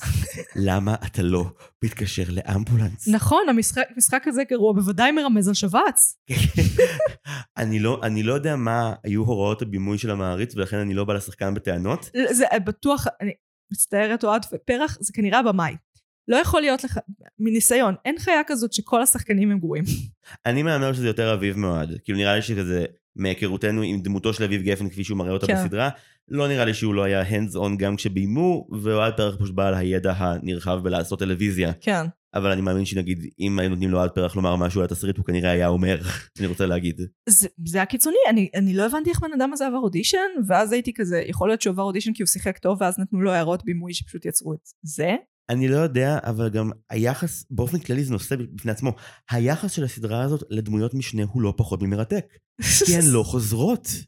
זה נכון. יש את המש- בני משפחת גפן, יש את הסוכנים, נכון. ואת הלהקה. זה כזה 12 דמויות שהן קבועות. ואת הרומן ההומואירוטי שלו עם ניר. כן, לא, לא עם ניר, ניר זה הקלידן שמת. הרומן זה עם, אה, איך קראו לו? נו. אני זכרתי ניר. לא, ניר שפינר הוא איש אמיתי שנפט... לא, נו, עונג אפרון משחק אותו כן. עם הפאות. כן. רן, רן. רן, רן, אוקיי, כן. כן, יש לו רומן. אגב, זה באמת teasing נוראי, כאילו פשוט תראו לנו כבר אותם שוכבים. אני רציתי שהם ישכבו. אני, כן, זה היה קיצוני. אני מניחה שכאילו במציאות הם כזה, היה ביניהם קצת מתח, והוא הרגיש את זה, אבל הוא לא רצה, לה, אבל מבחינתו מצלמה היא חיה מאוד טיפשה, שצריך uh, להראות לה בכוח. זה היה כזה, בוא נעשה שהם כל שנייה על סף לשכב, ואז יהיה ברור שהיה ביניהם קצת מתח מיני בזמנו. את יודעת שכאילו, מה הגובה של נוח אנגלהרד? הוא נראה מטר תשעים כזה, לא? הוא איזה מטר שמונים ומשהו מטר... אביב גפן ליהק מישהו ממש גבוה לשחק אותו. ואם הייתי, אני לא יודע איך זה, אבל אני מניח, כמו שאם הייתי, כאילו, בתור בחור יחסית גדול, לא הייתי רוצה שכזה לביוגרפיה של צחי בוקשסטר ילהקו, לא יודע, את, אה, את הנק משובר שורות, אני רוצה, כאילו, אתה מלהק בחור, כאילו, מה נמוכים שאוהבים אותך אמורים להרגיש, אתה כאילו הסימן שאפשר. הנה, שאם כן. דווקא, דווקא הגובה הזה הביא אותי לאמביציה, אני, אני אשיג יותר ואני אהיה יותר מכולכם. כן. ואתה מלהק מישהו ממש גבוה, יא זין, זה כאילו כן. ממש לא יפה. זה לא יפה, זה גם משפיע על כל הצילום. נגיד, אה, אני חוזרת למרוולס מיסיס מייזל, אז שתי דמויות הנשים הראשיות מאוד נמוכות. נכון. ואז זה משפיע על כל הצילום. ואתה מקבל יותר את הזווית שלהם על העולם, וכבחורה פריקיש ליטול שאני, אני מטר שמונים, אז אני, זה היה לי מעניין, כי אני כזה תמיד תהיתי איך העולם נראה מהזווית הזאת, ופתאום אתה מקבל יותר את הזווית הזאת. אז כשאתה לוקח שחקן מטר תשעים, כל הזווית צילום שלך עולה גבוה, ואז אילנה נראית נמוכה בהשוואה אליו, הכל נראה, ואילנה הייתה גבוהה ממנו באיזה ראש. כן, נראה לי שכן, גם. ראית. את המאחורי הקלעים כזה שר הטבעות פעם? יש לי שנאה עזה לשר הטבעות. אז כגבוהה תעריכי את זה. כזה די בפתיחה של הסרט הראשון יש כזה רגע שבו כזה אלייז'ה ווד ואיין מקלן נוסעים בכרכרה או משהו. עכשיו בסרט הם יושבים אחד ליד השני, אבל בגלל שפערי הגובה ביניהם כל כך קיצוניים, אה, הם צילמו כשבעצם אלייז'ה ווד ישב איזה ארבעה מושבים אחורה, וזו הייתה כרכרה ממש מוגזמת, ואז כזה בפוסט זה היה כזה, לא לא, הם אחד ליד השני כי הם ממש באותו הגובה. כן, כן. אבל אה, להוט אין את התקציב של פיטר ג'קסון ככל הנראה, אז אה, תום קרוז אני יודעת שהוא עושה את זה, שכל פעם שיש קלוזאפ שלו עם דמות אחרת, או אפילו long shot, הוא עומד על משהו. כי, כי כאילו הגובה, הגובה המצולם שלו, פעם חישבו את זה, לדעתי זה איזה מטר שמונים ומשהו. אה, מיקרופון. כן, הוא כבר כולו על הצד כזה. כן, אני עוללתי לו דברים. הוא עולל, טוב, בסדר, וזה קורה. יש. הנה. כן, יש. אה, מה אמרתי? היית, בדברים שעוסקים באנשים נמוכי קומה. אה, אולי אפשר לעבור זה לנושא מרתק אחר. אותי, לא, זה מרתק אותי, כי הרבה פעמים כאילו, לא לוקחים תמיד אנשים שהם ממש גבוהים, נשים, ממש גבוהות או ממש נמוכות. וזה עושה שינוי באיך אתה תופס את העולם, כי גובה של נשים זה משהו שתמיד, גם גובה של גברים. גובה זה משהו שמתייחסים אליו מלא, מלא. כל חדר ש- שאני נכנסת זה כזה, את יכולה לעבוד לי כמה סנטימטרים? ואני בטוחה שכל בחורה ממש נמוכה שנכנסת לחדר זה כזה, איזה קטנה, איזה חמודה. זה משפיע על איך שאתה רואה את העולם. אותי מעסיק העובדה שבישראל, בגלל שזה נורא קטן פה וכל שחקן צריך להתפרנס, אז גם אם היה לך איזשהו big break, את לא יכולה לסמוך על זה שיש לך איזשהו תפקיד גדול ואת צריכה לעבוד. אז כאילו גילי איצקוביץ' עשתה את מותק בול באמצע, הייתה כן. lead בסדרה של הספארי בכאן 11, כן. הכל טוב. הייתה אחלה סדרה ונשכחה מיד. אה, אני לא זוכר אם היא אושרה לשנייה או לא. לדעתי לא. אבל בכל מקרה, כאילו, זה כן עשה את הסיבוב שלו ועשה כזה מאות אלפי צפיות ודברים, וכאילו, את צריכה לעבוד, אז את, את צריכה להיות אילנה ברקוביץ', וגם כאילו, זה הוט, אולי משלמים טוב, וכאילו, את, את, זה, זה תפקיד שהוא כבר לא למידותייך, את יותר מזה. איך היא יכלה לדעת שזה הולך להיות כזה גרוע? לא, אין לי טענה לאף שחקן, תעבדו, הכל טוב, זו סדרה באמת, כאילו, אתה רוצה לעבוד בפרויקט כזה, גם, אתה, אתה, אני לגיטימי לגמרי. פשוט, כמעט לאף שחקן בסדרה הזאת, אין הרבה עם מה לעבוד, כי הוא צריך להיות בדיוק הדבר שאנחנו אמורים לחשוב על הבן אדם במציאות. אז הוא, אה, אה, ג'וני שואלי הוא, כן, הוא אה, קמצן, כן. וחמי רודנר הוא מניאק מתנשא. בוא נדבר על זה רגע. חמי רודנר, אם יש רשע בסדרה הזאת, זה חמי רודנר. לפי פרק הסיום לא. טוב, אחי. מה הם, הוא מזמין אותו לאכול? זה רגע מאוד יפה. הם חתכו קטע מהראיון האמיתי שבו הוא החמיא לו על השיר דור מזוין. כן, השאירו רק את הקטע שהוא יוצא כזה ניטרלי לגביו. כן, אבל כאילו הוא עבר מלהיות רשע ללהיות ניטרלי, הוא עבר תהליך. מה זה מדהים. הוא הדמות היחידה בסדרה שעברה שינוי. הבנתי שיחיעם ברקו כאילו מקבל אה, חתיכת ביקורות. לא, דווקא נראה לי שהרבה אנשים אמרו... אוהבים. כן, כי, כי הוא עושה נבל מצוין. אה, גם והוא גם קצת דומה לחמי רודנר. את כן, את מהמחנה הזה? אני- כאילו, אני יותר מהמחנה של... פשוט הכרתי אותו לפני, וכאילו כל פעם שפגשתי אותו הייתי עסוקה נורא בלהדחיק הבן של מי הוא. של הגברת עם עצמה של הפיי פיי אין פיי בפלסטינים. אה, אז כאילו, ואז אני רואה אותו עושה את זה, ואני כזה, אוקיי, עכשיו בכלל הלכתי לאיבוד עם דעות. הוא שחקן נהדר. כן. אה, זכיתי לביים אותו בעבר, זה היה מאוד כיף. כן, אה, הוא נכון, הוא בסרט שלך. נכון. איזה מגניב. כן, הוא בטעם הטקס. והוא נכון. ממש עושה עבודה, אה, הוא, הוא אחד השחקנים הקומיים, באמת, הוא קורע מצחוק, ו, הוא בעיקר מותק של בן אדם. ובחמי רודנר הוא ממש, כאילו, אמרו לו, תעשה נבל, והוא עושה נבל נורא מצחיק. כן. אה, כן, גם השורות שהוא קיבל, צריך לומר, כאילו, זה, זה כמובן נבל קומיקס, אבל אלה שורות מאוד שנונות. אה, לא כל בן של מלך הוא נסיך, ו...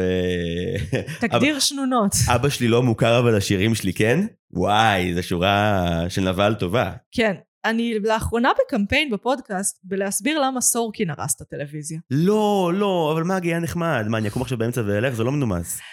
יש לי בעיה עם שנינת יתר. לא, אין שום בעיה עם זה, כמה שיותר בבקשה. ברור שלא אהבת Morning Show. בדיוק! אני לא יכולה שאנשים נשמעים כמו שהם נשמעים שהם נואמים במקלחת ברטרוספקטיבה. אני שכולם ידברו ככה כל הזמן, שכולם יהיו גרסאות יותר טובות ושנונות מאיתנו, אני אשמח. אבל לא יכולה להזדהות עם זה! אני צריכה שתיפול על המילים שלך מדי פעם, אני צריכה שת... לא תזכור את הקללה שרצית להגיד, אני צריכה ששלוש דקות אחרי שתסיים את הדיון תהיה כזה fuck, שכחתי להגיד את הטיעון הכי טוב שלי.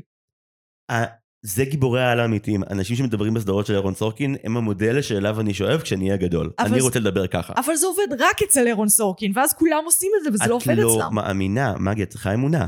את יכולה להיות יותר טובה מעצמך, גם אני יכול. אנחנו מסוגלים. אבל זה לא יוצא טוב. תקשיבי כמה הפודקאסט, כל, כל פודקאסט, שכל אחד יהיה יותר טוב אם אנחנו נהיה דמויות של אירון סורקין. לא כולנו פישלר, כאילו לא כולנו מקליטים 300 טייקים לתשובה. מה? אני לא מכיר את, ה, את המאחורי הקלעים הזה. אחד לדעתי זה צוין כמה פעמים, שתיים אתה שומע בדרך שזה מוקלט, שזה מאוד שזה מהוקצע ממש, מהוקצע, מתוסרט, עשוי היטב, אתה יודע, כל מה שאני ואתה לא. כאילו. לא, אנחנו רף. כן, כאילו, אבל אני חושבת שזה הקסם שלנו אגב. לא, תראי, את ממש, כאילו, את אמיצה יותר ממני, אני עורך ממש. כן, אני לא עורכת. כאילו דברים שאמרתי פה, הייתי מוחק מהפרק, ואני לא, כי הוא בידיים שלך, אבל אני מוחק דברים שעורכים ואני אומרים, כי כאילו... יש את הפחד שאם יום אחד בטעות משהו טוב יקרה ונעבוד, בתחום שאנחנו רוצים לעבוד כן, בו, כן, כן. זה כן. פשוט יחזור. ברור לי מצד אחד. כל הפרק הזה אגב. מצד אה, שני, האישיות שלי היא די מעצבנת גם ככה. אני סומכת על זה שהאישיות שלי תפיל לי את הקריירה הרבה לפני הדברים שאמרתי. הבנתי. דברים שאמרתי להם בלייב, כאילו למה לחזור לדברים ש... אמרתי לך בפרצוף שאתה גרוע, כאילו למה... למה לחזור היא לפודקאסט? באמת אמרה לי את זה לפני הפרק ותהיתי אם להישאר, אבל בסוף, אה, בסוף אמרתי, טוב, זו הכנסת אורחים מיוחדת, אל תשפוט. לא, אני הייתי כזה, מה עם מפלצות בעם? לא עשית פרק על זה עדיין. נכון, זה בדרך. כן. לקחו לי את כל הסרטים הטובים לעזאזל. זה מה שכל החברים שלי אומרים, זה בעיה. רגע, יש, יש כמה נקודות לגעת בהן. כן. הייתה סוגיה שהעסיקה אותי ממש. כן, יש אנשים שאוהבים את הסדרה הזאת לא באופן ציני. אני לא מבינה. אז הלכתי לחקור מי הם. אני אשמח לשמוע. זה נשמע נורא כזה, אה, כזה תל אביבי מתנשא. לא, באמת, הנחתי שיש אנשים כאלה כי סקרן אותי. ויש קבוצת אה, מעריצים אה, שסדרה בפייסבוק, אממה, היא הרבה יותר מעניינת משהייתי חושב.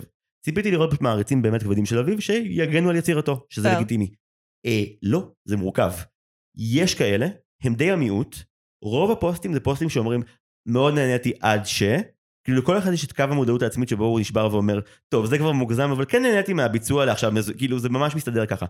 וקראתי הכל בדרך אלייך באוטובוס בשקיקה מוחלטת, וזה יפה שכאילו לראות, את גם רואה כזה פוסטים כזה, פרקים ראשונים שכזה וואי כל הכבוד איזה אומנות לעומת אכזבה קשה, ובאמצע כאילו שני הצדדים מתחילים להתקרב, כי אלה ששנאו את זה מבינים שזה זה כיף. עדיין נוסטלגיה למה שהם אהבו וגדלו עליו, ואלה שאהבו בהתחלה כזה קיבלו סצנות שכבר, המעריץ, שכזה אוקיי, אה, אין סיכוי שהוא כאילו נכנס לאולפן צעק עליו שבגלל שכאילו הוא דיבר על הבמה אז עכשיו הוא אמר להורים שלו שהוא הומו ו- והוא ניס- סולק מהבית והוא גם הומלס וגם חולה וגם קודח מחום וגם הולך למות. זה מה שהם שמו לב אליו, לא למשחק? ואז אביב גפן אמר וואו הפזמון צריך להיות יותר עוצמתי בשיר הזה והלך ושר אנחנו דור מזוין. שאגב למי שלא מכיר את סיפור הרקע ורואה את זה בסדרה זה לא נראה לי ברור ההיקש הזה. שכאילו הוא ראה את המעריץ ואז אמר אה השיר צריך kick בסוף כאילו זה סתם קורה. אני יודע את זה כי הוא מספר את זה מאוד יפה בראיונות וזה יותר מעניין אני לא הבנתי את זה בשום fucking צורה, אני חשבתי שהוא היה כזה, וואי איזה מסכן אני שיש לי מעריצים שסובלים, אנחנו דור מזוין. לא עכשיו מעונן היה שיר slow burn שלא היה אמור להיות לו שיא כן. ואז באמת בהקלטות הייתה הפסקה, שאני לא יודע אם הסיפור עם המעריץ קרה או לא, אבל כן מפגש כלשהו שקרה מתישהו לאביב עם מעריץ, הוביל לכך שהחלק האחרון הוא משהו. אבל הסדרה דווקא בניסיון שבו אין voice over שבו הוא אומר, אה, ואז אחרי שפגשתי אותו, אמרתי, או, הפזמון צריך להיות חזק. הוא לא אומר את זה, הוא פשוט לא אומר את זה. לא אומר את כזה, זה. אה, אז פשוט הוא חוזר לאולפן ועושה עוד טייק, וזה הפתרון שלו.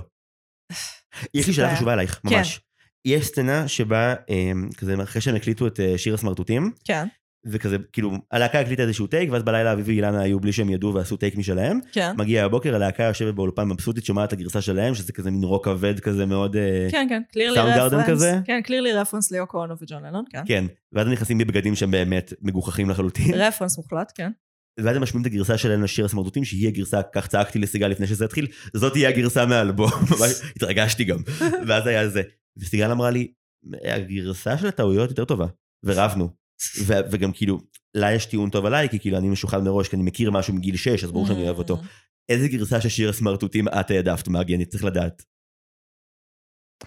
את החדשה. היא הייתה יותר understated. של אביב. כן, היא הייתה יותר understated בקטע טוב.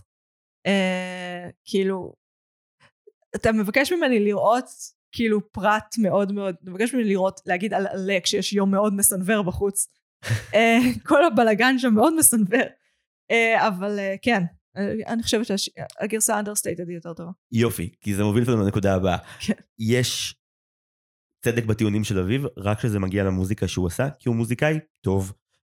מוזיקאי מולה זה לא קשור. תמלילה, לא, לא, אני לא בא כדי להגיד והסדרה טובה בגלל זה, ממש לא. לא. אני רק אומר, זו הפעם היחידה בסדרה שהדמות של אביב טוענת משהו והסכמתי איתה. שמונה פרקים הוא אומר דברים ואתה כזה, תסתום את הפה, פשוט תסתום את הפה, אתה חרא של בן אדם. כן, אני לא יודעת, זה הרגיש איפשהו בין לחתוך את עצמך עם סדרה, ל- ל- להגיד שאתה אל עם סדרה. שזה אגב נרקסיזם קלאסי, כאילו פגיעות נרקסיסטית, אבל ממש, וואי. אני, אני, אני נזכרתי ששום דבר לא נערך החוצה. לא, כן. אני אגיד בכל זאת. כן. כאילו, יכול להיות שהחיים שלו מאושרים והכל טוב והסדרה היא הסדרה, נורא עצוב לי.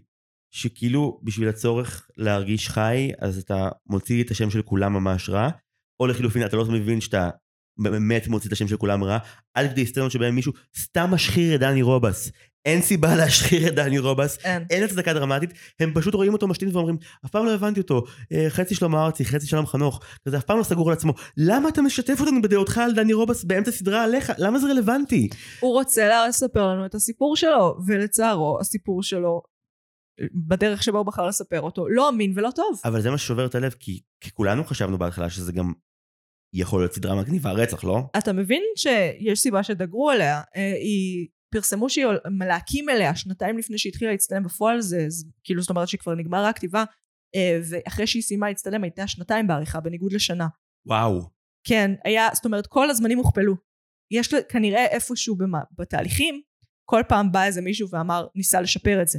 כל פעם איזה מישהו נתן הערות על עריכה וכאלה, ואולי הם עשו צילומה שלמה. אבל זה כאילו מוזר, כי את אומרת לעצמך, הרי הבעיה הכי גדולה היא רק התסריט. כאילו, כל מה שקורה לא, לא. אחר כך... לא, הבעיה, הבעיה הכי גדולה? אוקיי, הכי? גדולה היא התסריט. אם זה היה. כתוב טוב, כל השאר היה מסתדר. כן, המשחק היה פחות בולט. כן, אתה צודק. אבל גם תחשבי כמה סיפורים יפים ושונים זה יכול, כאילו יש לך פה את, ה, את התקופה שלפני כאילו התום התמימות של, אה, של ילדי הנרות וכל זה, יש לך את הפריחה של הרוק הישראלי ואת החיבור ביניהם, כמה סיפורים מרתקים אפשר היה לתת פה, וגם כאילו אתה עשית המון שירים שהמהלך המלודי שלהם הם, הם הבנה מדהימה של דרמה ואיך בונים אותה. אבל זה אפשר. הוא, מה שאני בסופו של דבר קיבלתי על כל האירועים החשובים האלה, שהוא אכן באיזושהי רמה היה בהם. פורסט גפן זה מעולה אגב. תודה. אה, אה, זה כאילו, אה, זה איך זה, איך זה השפיע עליו.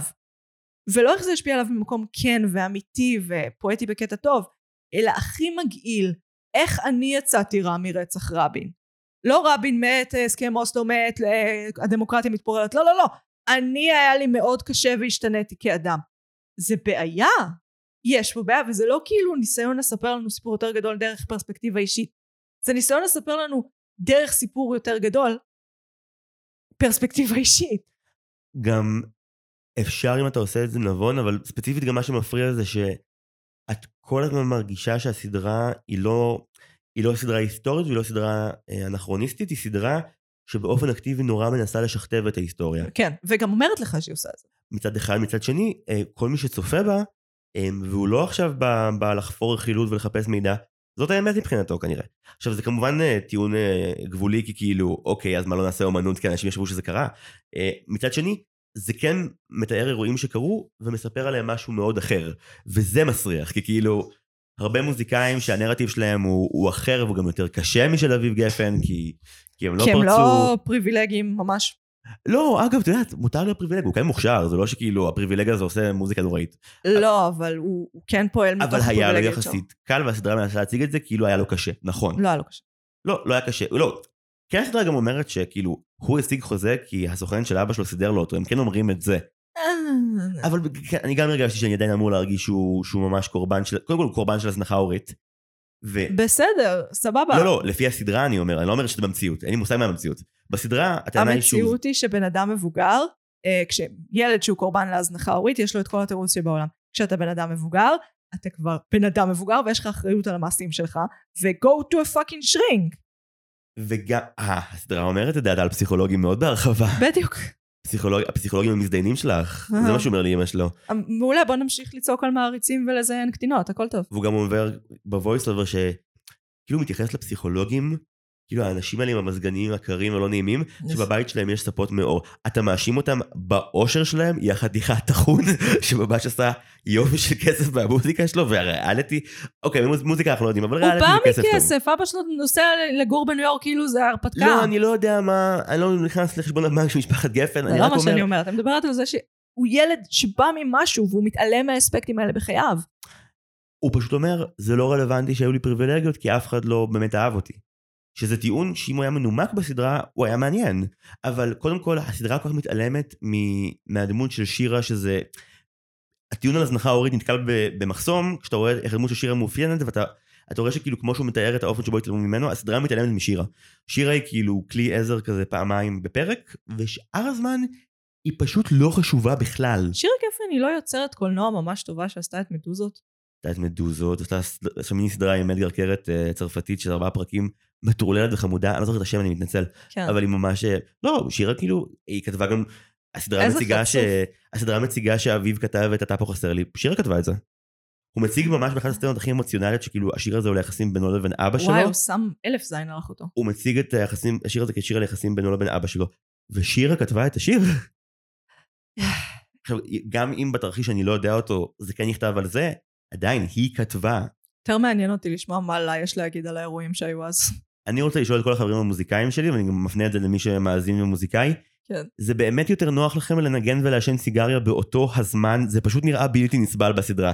הם תמיד מנגנים הרבה יותר לאט, כאילו בעיקר הפסנתרנים, הגיטריסטים עוד מילא כי זה בפה שלהם, אבל כאילו אביב כל פעם כזה מין לא יודע, יש מאפרה ויש סיגריה ויש פסנתר, והג'אגלינג ביניהם הוא מייגע לצפייה ונמשך שנים. ניסיתי לחשוב על זה, כי יצא לי לראות לא מעט מוזיקאים בבלנסים וכאלה. אה, כן יש סיגריה, אבל אתה צודק, זה גיטריסטים. לא ראיתי מעולם פסנתרן עם סיגריה. זה פשוט נראה מאוד מפריע.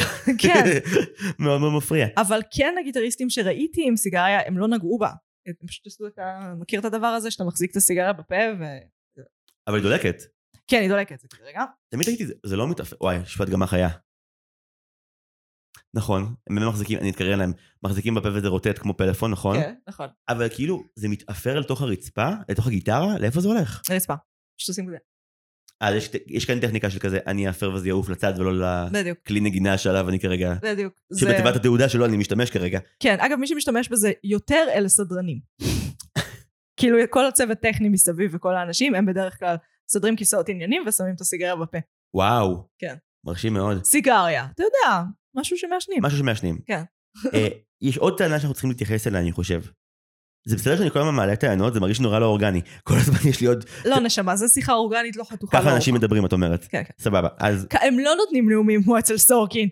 אצל סורקין עוד, הוא עושה, עם- הוא מביא במאים שהם עושים understated להכל, וכאילו יש לך את ה-walk and talk אבל יפה כזה. זה עופרד. כל מי שגונב את זה ממנו, זה יוצא הדבר הכי מזעזע שראיתי בחיים, והכי לא טבעי. סליחה. זה היה רן סורקין עם מקסים, כל הכבוד. את רואה? כשאנחנו נשמעים כמו סורקין, אנחנו אנשים טיפה יותר מוצלחים מהאנשים האמיתיים שאנחנו. לא נכון, לא השתמשתי במילים גבוהות, לא דיברתי על הילדות שלי ולא נתתי טיעון פוליטי חזק. אבל הטמפו היה מושלם. תריצו אחורה דקה. שימו לב איך ההאצה האיטית בנתה את הדרמה, היה מאוד יפה. אוקיי, אוקיי, הטענה הבאה שאני מעוניין שנדון בה ברשותך, כן. אה, היא לא שלי, אה, המבקר זוהר אורבך של מאקו העלה אותה בכתבה המצוינת שלו בסוף הסדרה, וזה ששנות הירח כן בניגוד להרבה מאוד זבל גנרי שקיים, שממש קיים בטלוויזיה שלנו, אה, כן שואפת להיות יצירת אומנות. נכון, זה- זה למה היא גרועה. זה, זה, זה, זה למה ההשוואה לדירום שכולם עושים רלוונטית לדעתי. כן, כי זה בדיוק, אני חוזרת לקמפ, להגדרה שאני אוהבת של קמפ, של כישלונה של רצינות. הרצינות. כישלונה של רצינות זה כותרת נהדרת. זה כמו רומן של ג'יין אוסטין, זה יופי. אני 99% בטוחה שיש מחזה כזה של אוסקר ויילד, אבל תפוס אותי במילה. רגע, חשיבותה של רצינות זה אוסקר ויילד? לא, חשיבותה של רצינות, כן, זה אוסקר ויילד. טוב, זה הבורות שלי, שלום. אז כישלונה של אם היית. עורכת הפודקאסט שלך זה היה יכול להיעלם והייתי חכם, טוב, סתם. אני חושבת שאנשים שמציפים את החוסר ידיעה שלהם זה רק מראה כמה הם בטוחים וכמה הם חכמים. אוי, לא, אחרי זה יוצא double down. עכשיו שום דבר פה לא לא שירת נאמנה כלום. אני, זה כמו שצניעות אצל אה, לא, אה, אנשים ממש גדולים, כאילו, היא בעיניי מעצבנת, כי אני כזה, אחי, אתה יודע שאתה לא. אתה יודע שאתה כאילו, זכית בנובל, מה אתה רוצה? אתה בהיסטוריה. לומדים אותך בבית ספר, אתה לא יורד במיקוד. למי אתה מזיין את השכל? אבל אם הוא מרגיש חרא, והיום שלו עצוב, אז תגיד, אני מרגיש חרא, אל, אל תגיד אני גרוע. זה הטיעון של אה, שי-לי שינדלר. זה הטיעון של ה... אפשר.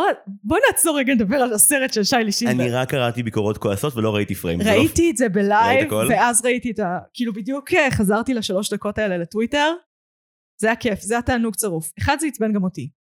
כי מצד אחד זה היה אחת היצירות הכי כנ- כנות שראיתי, זאת אומרת. היא באמת באה לדבר פה על אנשים, אתה יודע, שהדבר הכי גרוע שקרה להם, זה כאילו הכסף, וזה באמת הדבר, כאילו באמת קשה להם עם זה, באמת קשה להם עם זה. מצד שני, את, כבן אדם כאילו שכזה, כשהוא הולך לסופר הוא באמת מוותר על מוצרים. כמו רוב האוכלוסייה במדינת ישראל. כאילו, וזה אוכל, זה הדבר הבסיסי, אני לא מדברת על אוטו, אני לא מדברת על דברים כאלה. קשה לי להסתכל עם בן אדם שבוחר לקנות בית צנוע, ולהגיד, אני בצד שלך. פשוט, אוקיי, היה לנו בדיוק פרק על אנקנטו ורבנו על זה. כאילו על העניין של אנשים, אני חושב שיש גבול לכמות האמפתיה שאנחנו יכולים להכיל, וזה לא כי אנחנו מפלצות, זה פשוט כי אנחנו בוחרים מי האנשים והנושאים בחיינו שצריכים לקבל את מלוא תשומת הלב שלנו. ואי אפשר הכל, כי זה לא עובד ככה. תסביר טרו קריים, אז למה אנחנו מנסים להרגיש אמפתיה לרוצחים?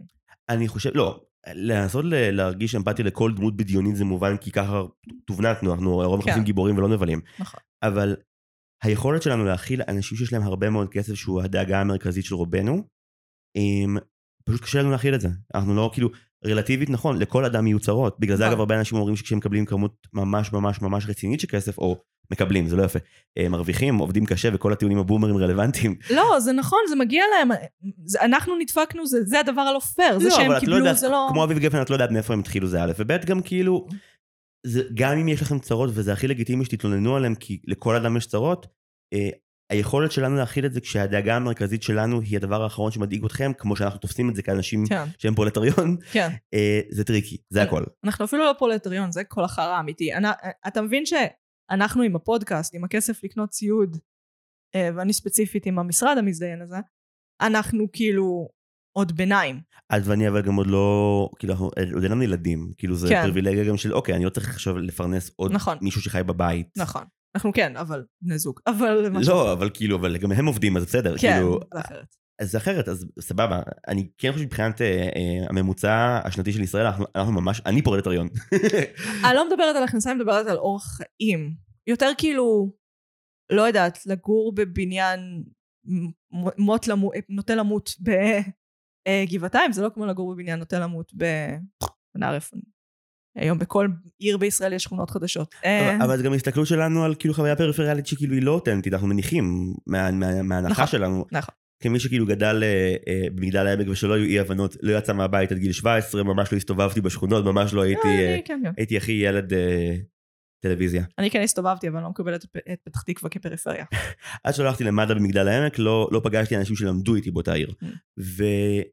ואתה חי איפה שאתה חי, אתה לא כל הזמן מסתכל ואומר, הו, האנשים במגדלים הגדולים, כמה כיף להם. אה, ביחס אגב לסדרה, זה נגיד כישלון ענק של הסדרה. כי היא לא מצליחה להבין שום אה, פרספקטיבה שהיא לא של הכותב. היא לא מנסה להבין את אבא שלו. כאילו, אני לא אומר, תצדיק אותו, אתה לא צריך. בוא נעצור רגע לדבר על זה. נירו לוי. וואו. איפה את בדיונים על הליהוק הזה? שזה שלמות, שזה החיים ושזה בונבוניירה שהסדרה המזעזעת הזאת מביאה לנו. אוהד פרח ביים גם את רמזור, צריך לומר. אתה לא, אתה לא עוזר. סליחה, לא, אני אומר, כאילו, אם צריך לחשוב מאיפה נירו לוי עלה, הוא ליהוק מושלם ליונתן גפן, כאילו מצד אחד אתה לא, כשאתה חושב על זה אתה כזה, "זה- זה לא הגיוני, זה לא יעבוד, ואז אתה רואה את זה ואתה כזה, בול יונתן גפן, בול. כאילו קשה לי עם זה. לא כי הוא לא משחק טוב, הוא משחק סבבה, אבל כאילו, קודם כל ההבנה שכאילו חפר גורי מרמזור ויונתן גפן מבחינת מאפיינים של דמות דומים בדברים מסוימים, זה כאילו, הברקה, המוח שלי לא בנוי לקבל את זה עדיין, הברקה. אבל גם יונתן גפן, אני רוצה להאמין, הסדרה נורא אומרת לי שלא, אבל כאילו, שהוא יותר ממישהו שלא ידע לשלוט אף פעם במזג שלו, ו... ובת... כאילו, הוא הרבה יותר מזה, וגם הסדרה כאילו מין אה, כועסת על האומנות של יונתן גפן, כי מין כאילו, האומנות שלו אה, פגעה בביטחון העצמי של אביו, ומין כאילו, אחי, זה המקצוע שלו והוא ממש טוב בו, כאילו, וגם אתה טוב במקצוע שלך, למה יש צורך לחזור 30 שנה אחורה כדי לקטר על זה עכשיו? לא יודע. כולנו יש צורך לקטר על ההורים שלנו, אבל לא יודעת. אני מרגישה כאילו באיזשהו מקום שיתפו אותי במשהו שלא היו אמורים לשתף אותי, והוא לא באמת תרם לי אומנותית. במקביל יש בי גם המון אשמה למה שאנחנו אומרים, כי כאילו, בריאיון בערוץ 2, נניח שנייה שאביב גפן אומר אמת על הכל בריאיון הזה, הוא אומר, ל, אני לא זוכר מי הכתב, אה, שהקטע בסדרה, שבו יש אה, אה, אזעקות, ואבא שלו לוקח ממנו כן, את מסכת. אב"ח ומשאיר אותו בלי, אז זה באמת קרה. נכון. וכאילו, הייתי כזה, אם זה נכון, יכול להיות שיותר דברים בסדרה הזאת נכונים, ואנחנו לא מבינים עד כמה חמור היה בבית הזה. אבל למה... האם אנחנו המפלצות האמיתיות? אז תתמקד בזה. אז תראה לי את הבית, אל תראה לי כלום חוץ מהבית. כאילו, אתה בורח לכל כך הרבה כיוונים, עם הפורסט גפן, ועם השנאה העצמית, ועם המעריצים, ועם המשפחה, ועם אילנה, אבל לא באמת עם אילנה, ועם הרומן עם רן, או איך שלא קוראים לו. הרומן הלא ממומש עם רן. כן, והשנאה לערסים, ואני כזה, אחי, תתפקס, תעצור, תעצור, תתפקס רגע. עכשיו הוא אומר, זה, הוא אמר גם בריאיון הספציפי הזה, זה קפסולת זמן לשנות ה-90. סבבה. זה, זה לא קפסולת זמן. סבבה אם זה היה נכון, כן. זה להגיד כל חמש שניות מושג שהיה קיים בשנות ה-90, ומה זה היה? תעביר לי את הבוף? בטח, אה וואי, זה מה שהתחיל את האהבה לסדרה, שכחתי מזה. כן, אה, אני התאהבתי בשנות הירח ברגע שהוא צעק שירה תעביר את הבוף. כן. בוף זה מילה ששמעתי אולי פעמיים. לא, בהתחלה זה כזה תעבירי את הג'וינט, ואז היא אומרת לו, הוא כבר עמוק במעמקי התודעה שלי, או בנבחי התודעה, פשוט תורה נפלאה, והייתי כזה, אוי, סדרה נוראית ואני אהנה מאוד. בוא נדבר רגע על הקריינות. אפשר. הקריינות זה עניין, כי בלי הקריינות זה סדרה אחרת. ברור, הקריינות, אמ, את רואה סרטי אימה? בטח. הקריינות היא באמת, מי ידע שבקומדיה אפשר לעשות jump scares? אתה אף פעם לא בטוח מאיפה הקול שלו יתנפל עליך, וזה תמיד ברגע שבו הסדרה נהייתה לרגע קצת פחות גרועה. נכון, נכון, נכון, נכון. אז אתה אומר לעצמך, אני, אני מושקע רגשית, אני רוצה שההופעה הזאת תלך טוב. לעשות הופעות, זה כמו לרכב על. ברביות באגם, ואתה כזה, מה? לא זה, לא, זה לא זה בכלל, זה לא נכון. לשנייה אני נהיית רצינית ואני פתאום איתו ברגע, ואז הוא מגיע ואני מתפקעת מצחוק. גם הקטע ש... כשאביב גפן מתבטא לא מתוך voice over שהוא כתב, הוא מתבטא ממש אחלה, אה, כיף נכון, להקשיב לו, נורא נכון, מצחיק. נכון, הוא חוטא בפ- הוא חוטא בפואטיות יתר. החטא של המאה שלנו. למה אביב גפן הקריין, שהוא דמות מבחינתי, כן. אה, אף פעם לא צ'יל לגבי שום דבר, ותמיד מסתכל נורא מלמעלה על הכל, וכאילו גם, אם הסדרה באה לבקר את מי שהוא היה בתור נער, סלמתק, אז גם כאילו, הקריין מבקר אותו בצורה אגרסיבית, עד הרגעים היחידים שבהם הוא אמור להשמיץ אותו, ואז הוא דווקא בעדו. הרגע שבו הוא אומר לנו, כאילו, אפרופו שיילי שינדלר, אה, כשהוא בוגד במלצרית שהוא שוכב איתה עם השותפה לדירה, שהוא כל הפרק אה, יורד עליה שהיא שמנה, אז, אה, אז כאילו, הוא וואי, אומר. הוא אומר בקריינות, אה, היה לפקף, ת- הייתי, הייתי מרוצה, הייתי גאה בעצמי. לא, זה הרגע לשכתב את ההיסטוריה ולהגיד, הייתי ממש אפס, לא, וסליחה. אבל זה בדיוק הרגעים, הוא הכי כאילו בצד של עצמו. אתה לא יכול לבקר את עצמך ולהיות בצד של עצמך באותו זמן, זה חלק מהגריעות של הסדרה. כשאת רואה בני נוער בסרטים וסדרות עושים דברים מטומטמים, כן. את אוטומטית נגדם, או שיש לך כזה את ה... טוב, קסם הנעורים, איפה את בקרב הזה? אה, לי הנעורים די דפוקים. אז נגיד, אני רואה את אופוריה ואני כזה, כן, זה ככה, זה ככה. אמ, אז כאילו, אני לא בדיוק צד בזה. אם, אם הם לא עושים מעשים דפוקים, אני כזה, טוב, זה לא אמיתי, מה, מה זה החרא הזה, מי כתב את זה, מה, הוא לא היה נער אף פעם? כאילו, הם צריכים או להיות, לא יודעת, לשחק משחקי קופסה ולראות טים אמריקה בלופ, כאילו להיות גיקים באמת, או שהם צריכים לשתות וודקה בפארק וכאילו למצוץ לאנשים לפני שהם, לא יודעת, עשו להם את The Birds and the Bees talk. יש כאילו מהלכים בסדרה שממש עושים אה, אה, כזה מרד נעורים קלאסי ובסדר, ואז ברגע האחרון הוא דופק אותם בכל העוצמה. יש לי שניים בראש, אחד זה הקטע עם הנהג המזרחי, עם אבי, שכאילו כן, כן. הוא אוטומטית אה, ראוי אה, להינטש בצד הדרך כי הוא מזרחי כאמור, מזרחי מהפריפריה, זה לא שני רק דברים. להינטש לצד הדרך, גוררים אותו לפאקינג על כנרת. והוא אומר שאבא שלו מודד את, את, את הקילומטראז', זה נורא ואיום. זה נורא ואיום. וכאילו, אוקיי, אז הם כאילו עשו קטע למישהו, והם דפקו אותו. עכשיו, מה קורה בכל סרט נעורים אה, מאפן? הוא חוזר. או שהוא חוזר ונוקם בהם, אחלה, או שהם לפחות עושים את הדבר היחידי שחארות בני נוער עושים, וזה להיקרע מצחוק בנבזיות. אבל הם פשוט הולכים בדממה בכנרת וממשיכים לקטר. חבר'ה, אם דפקתם מישהו ואתם חלאות, לפחות תחגגו את זה. נכון, האמת שזה ממש נכון. אי אפשר, אי אפשר איתו. כאילו, תמיד שמשהו אמור להיות מבוצע כמו שצריך, גם עם הקלידים של ניר. הנה, ביקורת עצמית מעולה. אתה גנבת לו את הקלידים, אתה כן. היית חרא ואנוכי, כי לא היה לך קלידים טובים. ואז מגיע ה-voice over אפרופו שאומר, הוא מצליח. ככה אני התאבלתי, לך תמצוץ תחת, לא נכון. אבל הוא עושה את זה כל הזמן, גם עם הגיטרה שסבתא שלו קנתה לו, שהוא כל כך רצה הרבה זמן, ואז הוא שובר אותה מיד על הבמה. כאילו, זה ב... ואז אתה כזה, ועכשיו הוא יגיד ב voice over איזה אידיוט הוא היה. לא, לא, הוא, הוא מהלל את עצמו ואומר איזה כוכב רוק אמיתי הוא. יש פה בעייתיות. עכשיו, אני בטוחה שכאדם, הוא לא ה douche שהוא מצטער כיוצר. לא, אני בטוח שלא אפילו. אז למה? אני חושב שכמו שכאמור אה, אורבך אומר בביקורת שלו, יש משהו ב... בניסיון המאוד רציני וכבד של אביב גפן להגיד זו ביוגרפיה, ככה דברים קרו, ו... ולא להצליח בזה בצורה כל כך דרמטית, שהוא הוא מרתק לצפייה כי אנחנו, אנחנו לא רגילים לראות אומנות אה, מתיימרת שנכשלת בארץ, אנחנו רגילים לראות או אומנות מתיימרת שמצליחה, או דברים שנועדו להיות פופולריים ורווחיים, יש המון תוכניות ב... נכון. בקשת ורשת שנועדו להביא הרבה קהל וזה לא אכפת להם אם כאילו איכות זה לא באמת מעניין וגם איכות זה מונח סובייקטיבי. כאן יש פה ניסיון שמישהו אמר לעצמו אני כותב את הדרמה הגדולה את ה-Great American Novel של חיי ממש. וזה לא זה. אני עדיין מקווה שהוט יאשרו את uh, שנות הירח 2 ליקוי חמה, עונת ההמשך ניקוי חמה. שעוסקת, uh, זה כמו חצויה העונה השלישית שכזה, כאילו זה על עשיית העונה הראשונה ועל איך הוא מבין את כל הדפוסים ההרסניים שלו והוא לומד uh, לקבל אהבה באמת בלי להרגיש uh, צורך בפרובוקציה כדי להרגיש אותה. כמו הפרק האחרון של ארתור. זו עונה שנייה מעולה. אני חושב שאני אני אשמח לצפות בה ואני קורא. אני קורא לאביב גפן, אם האזנת עד כה. וואי, אני ממש מקווה שלא. אני מצטערת, אני מעריכה אותך כיוצר. לילות לבנים זה אחד האלבומים הכי טובים ברוק הישראלי, שנו דעתי. אני מאוד בעדך כמוזיקאי, פשוט הסדרה כן, כן. תכתוב עם עוד אנשים טובים יותר בכתיבה. או שתקשיב להם, אני בטוחה שהם היו בחדר, פשוט לא הקשיב להם. אתה רואה שאתה ש... אתה כאילו שומע את העצות. יש, יש יוצרים שאתה כאילו יכול לשמוע את העצות שמהם הם התעלמו. אני חושב שהוט ידעו בדיוק מה יש להם בידיים ושיש להם להיט. כאילו, גם ג'ודה הייתה... לא עשינו פרק על ג'ודה, נכון? אה, לא עשינו פרק על ג'ודה, כן צרחתי. יש מלא סדרות שאנחנו צורכות, וזה פשוט כאילו לא מספיק רלוונטי. ג'ודה היא סדרה שיותר אנשים צריכים להיחשף אליה, נשים את זה, אבל כאילו מאז ג'ודה לא היה להוט כך מוזר. קאלט טראש למבוגרים שהוא לא ריאליטי. והם עשו אחד, הם עשו אחד שהרבה אנשים רואים ומדברים עליו המון. אבל הוא טרש כל כך טוב דווקא בגלל שהוא לא רוצה להיות טרש, הוא רוצה להיות שובר שורות. תביני כמה זה חמור. את הצעת לי לעשות פרק על מ"ק 22 נכון. ואמרתי לך, זו הצעה מדהימה, אבל איך ששנות הירח יותר בוער כן, בי. נכון. זו הצלחה של הסדרה הזאת. אני גם, כשהפרק השמיני לא עלה לסדרות, כולם איבדו את זה. איבדתי את זה, איבדתי את זה גם. הלכתי לטוויטר כדי לכעוס עם עוד אנשים, אה, זה היה קשה. בהקרנה בבית שלי, הפרק האחרון עוד לא יצא. והיה איזשהו לינק צפייה ישירה מפוקפק, שחצי מהמסך זה היה לוגו של משהו, ואמרנו, fuck it, זה מספיק טוב, כן, כן. כדי שנשקיע את המאמץ. אוי, הפרק האחרון. וואי, אמ, כן. יש את הטענה הנפוצה והטובה באינטרנט שכאילו בעצם הסדרה של אביב גפן זה, הסד... זה הסרטים של אבי ביט רק לאשכנזים. אבל- אני לא מקבלת את זה, לא בוכים מספיק. נכון, לא בוכים. אה, תלוי מי. לא, לא, זה לא, זה היו לא. אנשים שצפו בזה ובכו הרבה מאוד על, על זה שהקריירה שלהם עכשיו תחשב לפי הנרטיב הזה. למשל מנהלת מחלקת הפיתוח דרמה. של יש- הוט. יש הרבה, אני חושב שהיא ידעה בדיוק מה היא עושה והיא גם אה, קוצרת את הפירות הכלכליים עכשיו הכל בסדר. זה לא מסביר את ההכפלה של תהליך הפיתוח. אני אומרת לך, היה שם אנשים שהבינו שהם יושבים על זבל. זבל טוב אבל. זה...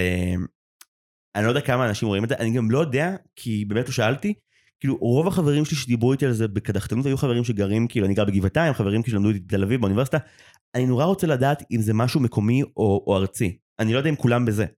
אני גם לא. אני, זה תמיד מחרפן אותי, כי נגיד אני נכנסתי לריאליטי רק ממש בשנים האחרונות, כי הייתי ילדה מאוד פלצנית.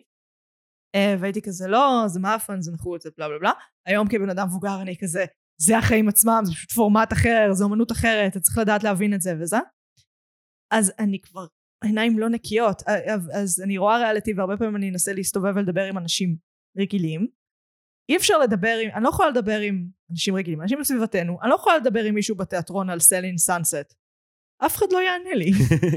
לעומת זאת פה בפתח תקווה, שוב, לא פריפריה, אבל בדרך, אה, אני יכולה במעלית לשאול כזה, ראית את הפרק האחרון של סלין סאנסט? בטח, איזה כלבה קריסטין. אני לא יודע, כי נגיד, אני יודע שכזה, זאת וזאת זה משהו שכולם כאילו ראו נראה לי בכל מקום, כאילו, אני לא נכון. תשמעי את זה. אמ, אז אני לא יודע, אני כן יודע שכאילו, יש משהו טיפה נישתי בסדרה הזאת, כי אם אתה לא אוהב את הרוק הישראלי ב nineties... או אשכנזים. זה לא בהכרח ידבר אליך. אה, כן יש רגעים מפתח מדהימים, אני נורא אוהב שליאור דיין בתור אסי דיין. או, זה גם מושלם. אה, מחטט עם היד בתוך הסיר חמין ושואל, איפה הקישקה בבית הזה? זו שורה מדהימה. שאני בטוח שגם נאמרה במציאות. יש רגעים מדהימים. אני בטוחה, אבל הכתיבה הזאת היא כאילו, זה אפרופו תסמיני סורקין, הוא כאילו מנסה להיות over שנון, ואז הכל יוצא נורא כזה, כאילו איך חייזרים חושבים שכדור הארץ נראה. מדי פעם אבל נכסים טבעיים מטילים את זה. נגיד, אה, צחי גרל עושה את בועז בן ציון, הסוכן של יונתן, אה, ויש שם רגע מדהים, שבו לא זוכר למי הוא קורא, הוא קורא למישהו קוקסינל. עכשיו כאילו מילה נוראית והכל, כן. אבל אין שחקן בכל המדינה הזאתי שומר את המילה קוקסינל יותר יפה מצחי גרד, הוא מתכוון לזה. כן. כל הזעם שם, הוא אומר את זה. ויש רגעים כשכאילו השחקן זורח מעל הדמות, זה לא, אני לא יודע מה, מה בנוגע למקרה של מאור כהן, אני לא בטוח איפה אנחנו שמה. כי, כי כאילו, האחרים נגיד, ליאור דיין עושה הוא לא עושה בדיוק חיקוי של אסי, הוא עושה את אסי, כמו שהוא זוכר אותו. זה, זה, יש מניירות של הידיים, אבל... כן. אבל זה, זה לא חיקוי מעליב או חיקוי לא, שמוניך. לא בדיוק חיקוי, זה הרגיש לי כמו המקומות שבהם אסי וליאור נפגשים. כן, כן, זה היה יפה, אהבתי את זה. כאילו המקומות שליאור הוא גם ככה, ככה, בגלל, כאילו, הוא גדל עם אבא שלו, אז, והוא הבן של אבא שלו, אז יש לו חלק מהמניירות, והוא כאילו התיישב על המקומות שהוא גם ככה. עושה עבודה מאוד יפה לדעתי שם, וגם היה, כן. היה, היה עוד דוגמה לדמות משנה נהדרת שנעלמת נורא מהר מהסדרה. נכון. Uh, בעיקר תקשיב, אסי דיין זה לא דמות שאפשר להשחיר. זה כמו שדן בן אמוצי אפשר להשחיר, אי אפשר להשחיר, היא נאמר הכל. מצד אחד, מצד שני הוא, הוא שם כדי שישחירו עליו. כן, ואיכשהו אתה עדיין יותר אוהב את הדמות שלו מאשר את הדמות של אביב לצורך העניין. אבל הדמות של אביב לא עשויה באהבה. נכון, וספציפית אה, ההערה על זה שהדמות שלו אף פעם אה, לא מתבדחת באופן אנושי, כן. כאילו נחמד. גם יונתן אגב לא. הסצנה המוזרה, סיגל הסבירה לי כי לא הבנתי לבד, כי אני טיפש. כאילו, הוא רוצה נורא שיהיה לו משהו לאכול, אז אבא שלו קונה לו אקווריום ושם בו פחיות טונה, את היית על זה? זה בפרק השלישי אני חושב בהתחלה. כאילו פשוט יש אקווריום. זה כנראה אחרי נריישן, uh, כל פעם שהוא מדבר כן, כן, ודאי. פשוט יש פחיות ואתה כזה, מה קורה? אני לא מבין כלום. Uh, אנחנו רוצים לדבר שנייה על הפרק האחרון אבל. כן. וואי, אה, זה פרק שיש פה את פסטיבל ערד, ופשוט עושים את פסטיבל ערד ומתקדמים לרצח רבין. כי אביב לא היה. אה, סליחה, אביב לא היה. לא, הוא היה בפסטיבל ערד, אבל הוא לא היה בהופעה הטראומטית. זה היה אה, משינה. אני מבינה, אבל אתה שם לב שזה שוב מצולם מהנקודת מבט של איך זה צילק את אביב. ברור, ברור, ברור. כל, כל סדרה זה איך אביב קורבן, ברור. אה, נורא מעניין בפרק האחרון, כאילו הדבר שהכי כעסתי עליו האמת, זה הסגירה של קו העלילה עם יונתן. אין דבר שאני יותר לא אוהב בכל סיפור אם הגיבור אף פעם אה, לא טועה, או במעשים או במחשבות שלו. אה, חד משמעית. בעיה של אה, מיסיס מייזל אגב. נכון. אה, והדמות של יונתן, כאילו, היא בדיוק הדמות, לא האיש, חשוב לי להבהיר. כן. הדמות היא האבא שתמיד יהיה חרא ותמיד יעדיף אה, אה, או אישה או connection על הבן שלו. כן. וזה שהסדרה בעצם אומרת, לא, לא יהיה פה שום שינוי, זה החיים, וזה כאילו התרסה לומר, הנה, לא קרתה הדרמה שרציתם. אה, לא מתגמלת א', כי מי רצה שזה ייגמר ככה? לא. כאילו כמה שאתה לא אוהב אף דמות, אתה עדיין מאוד רוצה שהאב והבן יסתדרו, כי אתה פשוט, אם יש לך טיפה הומניות בדם, אתה כאילו שזה... או שהוא יעשה איזשהו שינוי בבחירה שלו, גם אם זה לא לכיוון הבן, יכול להיות גם לכיוון אשתו, משהו אחר. זה כאילו כמו הסוף של אסקימו לימון, שכאילו פשוט... אה, איזה מאסקימו לימון? הראשון, היחידי שמשנה, שבו כאילו יש אשכרה דרמה, ועצב גדול, אני בכיתי פעמיים בסרט הזה, בתור ילד. אה, אני כאילו- בעיקר צילקתי את המיניות של עצמי. אה, אני בטוח שגברים ונשים חווים את הסרט הזה מאוד שונה בילדות שלהם. הבעיה שכאילו, הסיבה שנשים מתפקות מזה זה כי אנחנו מקבלות את החוויה של הגבר. כי אנחנו כאילו מנסות להרגיש את מה שאתם מרגישים, לא, ואתן לא צריכות להסתכל דרך העיניים שלנו, בטח בסרט הזה, כאילו... אתן, אתן תמיד דופקות אותנו לפי הסרט הזה. כאילו, כן. אם לא הבאתן לנו מין, אתן מפלצות. כן, כן, ככה אני מקבלת את זה. כאילו, איך היא עבדה עליו, איזה בת זונה. אבל זהו, אבל דווקא הדמות שהכי אתה כועס עליה זה נילי, שכאילו, הוא כאילו מתאהב בה, ואז היא רוצה את מומו, היא נכנסת להיריון, ספוילר עם נסקימו לימון. כן, מי ו-. ואז אה, כאילו, הוא, הוא מלווה מלא כסף, זה ממש נרטיב שמצדיק רק אותו. הוא מלווה הוא לווה מלא כסף כדי אה, לקנות לה טיליון ליום הולדת שלה, הוא גם מממן- לה הפלה מכספי המכירת קרח שלו. ואז הסרט נגמר וכאילו בדיוק כמו שנות הירח, כאילו הוא מגיע ורואה את אה, שוב את נילי בזרועות מומו, שלא תמך בה בכל התהליך של ההפלה. כן, והיה- אבל אתה מבין שבגלל... הסרט הזה, אגב, יש לו חטא אחר. החטא- הסרט עשוי טוב. והוא משכנע אותך בעמדות גרועות. זאת בעיה נפרדת. כאילו, אני באמת... נראה לי גם היום, שאני כבר בתודעה פמיניסטית מאוד מאוד מפותחת, אם אני אראה את הסרט, אני אהיה כזה, איזה בת זונה, איזה קוק טיזרית. אה, את ממש כועסת על ענת עצמון בסרט הזה. אין גם דרך לקרוא את זה אחרת, היא דפקה אותו. אה, אז ככה גם יונתן גפן, כאילו, מין כזה, אלוהים אדירים, איך חזרת לסורך בסצנה האחרונה בסדרה. כן, זה בעיה אגב כשמאבדים סיפורים אמיתיים, כי אגב, כל עורך, סוג זין, באמת, מרצה בפקולטה לקולנוע של מתנס עמישב, יגיד לך, אתה, כשאתה מספר סיפור שהוא מעובד מהחיים האמיתיים, אתה חייב לעשות שינויים אמנותיים. אגב, נירו לוי כן ליהוק טוב מבחינת זה שבסצנות שבהם אה, יונתן הוא כזה מרכז המסיבה בארוחת ערב, זה עובד, הוא מצחיק והוא כריזמטי והוא חמוד ואתה מבין למה אה, נורית מסתכלת עליו בהערצה ואתה מבין למה אביב מרגיש תמיד אה, שהוא צריך... לא, זה הברקה. גם אוסנת פישביין, למרות שכאילו היא נופלת להערות בימוי שאין לי מושג מפאקינג. היא לא אשמה בכלום. את לא אשמה. אני- ברור שהיה שם, אנחנו מכירים את המשחק שלך, אנחנו רואים את ההערות בימוי על המש... יושבות על המשחק שלך, הכל בסדר. כאילו, אבל כן, הם, הם די גונבים את ההצגה, אני די מבינה את האהבה ביניהם. לא יודעת, אני לא מצליחה להשתכנע שזו סדרה טובה, אבל אני כן... לא, אני... את לא צריכה, אוי ואבוי, זה לא הטיעון שלי. הטיעון שלי הוא לא שהיא סדרה טובה. הטיעון שלי שזה כן מעניין ש... היא מרתקת. זה כן נורא מעניין לראות איך אדם שיכל לכתוב או להיעזר בכותבים אחרים כדי להביא סיפור נכון. מדהים על הביוגרפיה שלו וליצור, אמ, אני אגיד אפילו בחוצ- בחוצפה הקלאסיקה הישראלית, חד משמעית. אה, הלך את כל הצד השני רק כדי ליצור קלאסיקה קלאסיקה ישראלית ישראלית. בכיוון ההפוך. זה חד משמעית קלאסיקה ישראלית. יש סדרות שאני רואה אותן ואני יכולה מאוד להתלהב, אפילו ברידג'רטון למשל, וברור לי שבשנייה שהסתיים ההייפ, מתו. אין כלום. יש דברים שאתה רואה ואתה כזה, זה יישאר. זה חייב להישאר. תראי, יש לי אלמנט אחד שאני אני רוצה לדבר עליו קצר ממש. אה, אוקיי, אה, מבקר המוזיקה נדב מנוחין כתב פעם בטור איך אתה שלו. אוהב מבקרים. אני נורא מבקר קולנוע וטלוויזיה ומוזיקה, אני אובססיבי. nice. כן, לא, ואם יש טענה שהגיעה קודם כל מהם, אני אציין אותם, מן הסתם פה. הסדרה אגב שונאת מבקרי מבקרים. הסדרה שונאת מבקרים, היא בזה להם, בזה לפסיכולוגים. כן. לכל אנשי המקצוע האהובים עליי, הסדרה הזו משנה ממש, להם כאילו איך בקשת. נסתדר בלי האנשים האלה, בן אדם. לא, אני לא. אה, על מה דיברנו? אה, אה, המסיבה, אוקיי. כן. אה, נדב מנוחין פעם כתב על העניין של...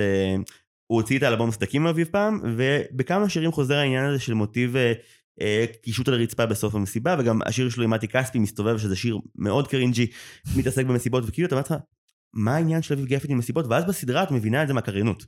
הוא כל הזמן אומר, אה, אבא שלי זה האיש ההוא במסיבה שאתה לא רוצה להתקרב אליו, אף פעם לא נותן לך. ההוא זה כמו, אה, על מה אומר את זה? על שירים או על קהל? הוא אומר על משהו שהוא כזה, הוא הבחור המסומם הזה, אה, הוא היה הצלחה. הבחור המסומם הזה במסיבה, שאתה לא רוצה להתקרב, וכזה, א', אתה הולך למסיבות, אני באמת שואל, וב', כאילו, אם זה נכון, אז זה מסביר את כל הסדרה. הבן אדם פשוט הרגיש שאף פעם הוא לא מוצא את עצמו במקום נוח במסיבה, ושאנשים לא אוהבים אותו, אז הוא כתב סדרה שבה באמת אף אחד לא אוהב אותו, והוא מחפש את המקום שלו בתוך המסיבה, שהיא ירוק הישראלי בניינטיז. אבל כן. כאילו, פשוט אל תלך למסיבות, זה ממש בסדר, אביב, לא צריך. הוא גם הרס כמה מסיבות. יש כמה מסיבות שאילנה נמצאת בהן, ואז הוא הורס. כן, הוא קורא הוא קורא לה זונה והוא מביא לה סטירה. כן, שוב, זה אני מאמינה שקרה. זה גם אני מאמין שהוא מראה לנו כדי שנדע שהוא היה לא בסדר, ואני מעריך את זה. כן, אבל... תחליט! אבל למה ככה? אבל תחליט, בשם אלוהים, בן אדם, כל כך הרבה בחירות, כל כך הרבה בחירות מוזרות ושמתנגשות אחת עם השנייה. פעם אמר לי מרצה בהצגת איזה תרגיל בימוי שלי, הוא אמר לי, "אה, את ירית עם כל התותחים הכ- הכי כבדים, אבל ירית איתם לכל הכיוונים. אני מרגישה שזה מה שהוא עשה פה. אה, לגמרי, הוא הלך על כל הקופה, וגם יש רגעים שבהם הקלט המיידי, אפרופו המחווה שלו לדוקטור סטרנג'לב, שהוא רוכב על הטיל והשורה האלמותית, סמים תכירו אביב, אביב תכיר סמים. זה כדורים? וואי. כן, זה סמים, זה לא כדורים. שורה הוא פנומנלית. שותה שם סירופ שיעול, כאילו, אה, זה מהעבודה על האלבום השלישי. כאילו הוא בסרט נרקומנים. לא, זה קרה, זה- הוא באמת היה בהקלטות של האלבום השלישי באולפן על מזרון אה, עם סירופ שהוא היה מכור תקופה, אז נכון. לעתים הס- הסדרה הזאת נהיית, אתה מכיר את הסרט קידס? שמעתי, לא ראיתי. כאילו שהם כזה נדבקים באיידס ועושים סמים וזה. כזה זה מרגיש שהוא ראה את זה של קורין. היה לו תקופה אה, אה, מאוד מאוד רעה באמת ככל הנראה, אבל כן. אפרופו שאמרנו קודם על לתמוך בגיבור בעייתי וללכת איתו כי ה point of view מעוצב יפה, הסדרה ממש לא רוצה שנתמוך בו או נעודד אותו. גם כשהוא אומר בקריינות שהוא מלך, זה לא מרגיש ככה, זה מרגיש שאתה עוקב אחרי מישהו. לא, שונא את עצמו בטירוף. ואני- אבל, אבל למה הוא רוצה שגם אנחנו נשנא אותו? אני חושב שבראש שלו זה... אני אומר לכם עכשיו את האמת. עכשיו, גם אני מניח שדברים מסוימים בסדרה הם נכונים, פשוט... יש גם דברים שהם מרגישים כמו השכתוב היסטוריה הכי בוטה בעולם.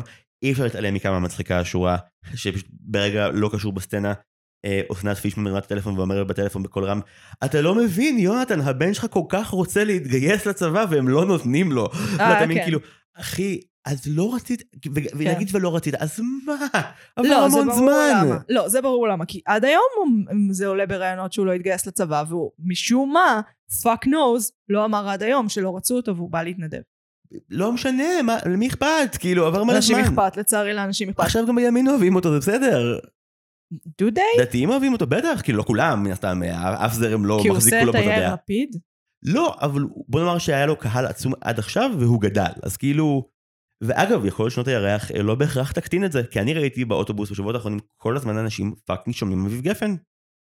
סיגל בת הזוג שלי לא שומעת אביב גפן, היא שומעת עכשיו, זה קורה, חבר שלי דן, כולם בזה. זה ברור, זה כמו שאפילו בוהמיאן רפסודי, שעוד סרט, אה, זה לדעתי השוואה סבירה. אתה מכיר את הסרט? לא ראיתי כי ממש מלא אנשים אמרו לי, אל, אל תתקרב עם מקל. אבל... אה, חוץ מהסצנה האחרונה שהיא שחזור של ההופעה שהם עשו שם, מהמם. אה, באנגר המטורף הזה, אני מושג איך קוראים לקונצרט, אה, אז זה באמת קטסטרופה, שלא ברא השטן, אבל אתה רואה את זה, ואז אתה כזה, בא לי לשמוע מלא קווין עכשיו. כן, אז את השירות המוזיקלי זה עושה מגניב, וזה גם, גם ככה, כאילו, יש את הקטע שאביב אה, אומר בסדרה, בפרק השני נראה לי, כל הקטע שבו הם רוצים להקליט את איזשהו, אה, איזשהו אה, כזה סטייק תופים, ואז אה, כנראה שבמציאות באמת, ל- לא זוכר אם זה לגנרל או לשיר אחר, הם מורידים את התופים כאילו לרחוב ומקליטים. כן. ואז כזה מישהו, כזה מישהו חבר הלהקה המבאס שלא כן. רוצה את ההרפתקאות של אביב, כן. בחור החיוור, והוא כזה, אבל אביב, מה, זה כולה שיר, ואז הוא אומר, מה שלא זוכרים, מה שלא נשאר זה השירים, מה שנשאר זה הסיפור. וכאילו הפוך גודל, לא, השירים שלך ממש, מה שמציל אותך עכשיו ועדיין אנשים יאהבו אותך למרות מה שעשית בסדרה הזאת, כן. זה גייסת המון שירים שהרבה אנשים אוהבים מאוד וימשיכו לאהוב גם אחרי הסדרה הזאת. מה שנשאר זה לגמרי השירים, הסיפור, עדיף לך שישכחו אותו. וואי, כן. אבל, נגיד חברי להקה זו דוגמה מעולה. כי מצד אחד הם אומרים לי, תראו איזה חרא, הסדרה אומרת לי, תראו איזה חרא הוא מתייחס אליהם. תראו איזה חרא הוא מתייחס אליהם. ואני לא מצליחה להרגיש עליהם טיפת אמפתיה, כי אלה דמויות גרועות. כי את אמורה לחשוב שהוא צודק והם טועים. אז למה אתם אומרים לי איזה חרא הוא מתייחס אליהם? למה אתם אומרים לי שני דברים באותו זמן? הם נוגדים! גם היו לו דברים מקסימים מחברי הלהקה שלו במציאות שאין אותם בסדרה. הדמות של הגיטריסט המתלונן הרמן, אז כאילו הוא מבוסס כנראה על הראל בן עמי, לא יודע כמה זה מדויק לו או לא, אבל כאילו סתם זה ממש אה, שיט שלו חובבי אבי גפן, סליחה, זה יהיה קצר. יש קטע שפשוט, יש בזה איזשהו שיר ש... באל תדאג, שכאילו בין המעברים הוא פשוט צורח, הראל, בן עמי, בת ימי, וזה מין כזה משהו כזה קטן שלהם בלהקה, וכאילו, אז כן אהבתם אחד את השני במציאות, למה זה לא בסדרה? למה אף פעם אתם לא, למה הם אף פעם לא רק עול על כתפיך שאתה סוחב? כי ראי של אדם ששונא את עצמו, או אוהב את עצמו, שבפגיעות נרקסיסטית זה שניהם, אז זה ראי מעוות. והוא מראה לנו כביכול את הראי של השונא את עצמו, אבל זה מעוות. זאת אומרת, אנחנו עדיין מקבלים פה את כל ה-fucked upiness של אביב גפן, פשוט אנחנו מקבלים אותם באמצעים אומנותיים, וזה יוצא מאוד מוזר. הפסיכולוגיה בשקל שמעניינת אותי פה זה פשוט... אתם מישהו שכל כך הרבה אנשים אוהבים, וזו סדרה שנראית כאילו נכתבה על ידי מישהו שחושב שבאמת אף אחד מעולם לא אהב אותו. וזה כאילו... זה אני- כן עצוב. אני לא יכול להבין את החוויה של, אה, ואני לא מתיימר להבין את אביב גפן, אבל כאילו, הרעיון שאת כל כך מוצפת באהבה והערצה שכבר אין לך הערכה לזה, או שכבר את כאילו רק רואה את מה שמקולקל ולא מה שטוב, זה באמת טרגי, והסדרה דווקא את הספוט הזה כאילו שמה על הרגעים מההתקף חרדה שלו, אבל שוב, אין דווקא את, ה, את ההפך. אם אביב גפן הבן אדם הוא יודע נורא לצחוק על עצמו ולהקליל ו, ולדעת לראות הכל בשתי פרספקטיבות, אז אביב גפן, הדמות, הוא תמיד נורא נורא רציני, הכל קודר אצלו, ואתה לא יכול באמת להזדהות עם כל הזמן הסדרה מציבה בפניך מחסומים, שלא לדבר על ה jump scares וקריינות, כן. ובסוף בסוף, למרות שהמציאות היא היא מספרת לך איזושהי טרגדיה מאוד נוגעת ללב, שכאילו גם גורמת לך לחשוב על זה, אה, הסדרה היא פשוט קומדיית trash מושלמת, ואת צריכה לחיות עם הדיסוננס הזה עכשיו.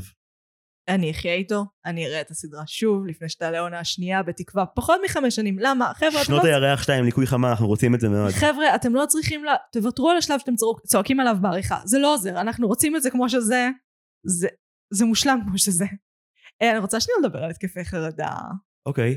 אז uh, אנחנו נשחזר כמובן, uh, נעלה באוב את הדיון עם גיא אדלר, עם גיא אדלר מול גיא אדלר, uh, שהוא שונא שמדברים על התקפי חרדה, כן. זה עולה הרבה בפודקאסט שלו. Uh, ושוב, כמו שהוא הרס לי את גיא לרר, הוא הרס לי דיבור על התקפי חרדה, כי כשאני רואה את זה עכשיו, אני כזה, זה בדיוק מה שאני מרגישה עם הסירופ נגד שיעול, שזה כזה, תחליט כבר, אתה נרקומן או לא נרקומן? יש לך בעיות נפשיות או אין לך בעיות נפשיות? אם מישהו שהוא לא הוא היה כותב את זה, היית מקבלת תשובה נראה לי יותר נחרצת. אני לא חושב שהדיון בתקפי חרדה הוא, הוא, כאילו, הוא תמיד נחוץ. בזין שלי לא היו לו אה, אה, ניסיונות אובדניים, בזין שלי לא היו לו. אני, אני גם לא חושב שזה כזה משנה, כי דווקא הפוזה והסגנון האומנותי זה מה שהכתיב את הטון ועורר השראה כביכול אה, למחשבות אובדניות ושיט כזה. כאילו זה לא שהבן אדם אה, עשה הרבה מעשים בנושא. כן צריך להגיד שדווקא הסצנה הכי חמודה בסדרה היא סצנת ארכיון בפרק האחרון שבו אה, הוא מגיע למעגל של דן שילון נכון. והוא יושב ליד, אה, ליד רמי, נכון? הוא נראה, זה בדיוק, ברגעים של הראיון, אתה ממש מבין את הדיסוננס, מה הוא, כאילו כמה, כמה דפוק מה שהוא עושה פה.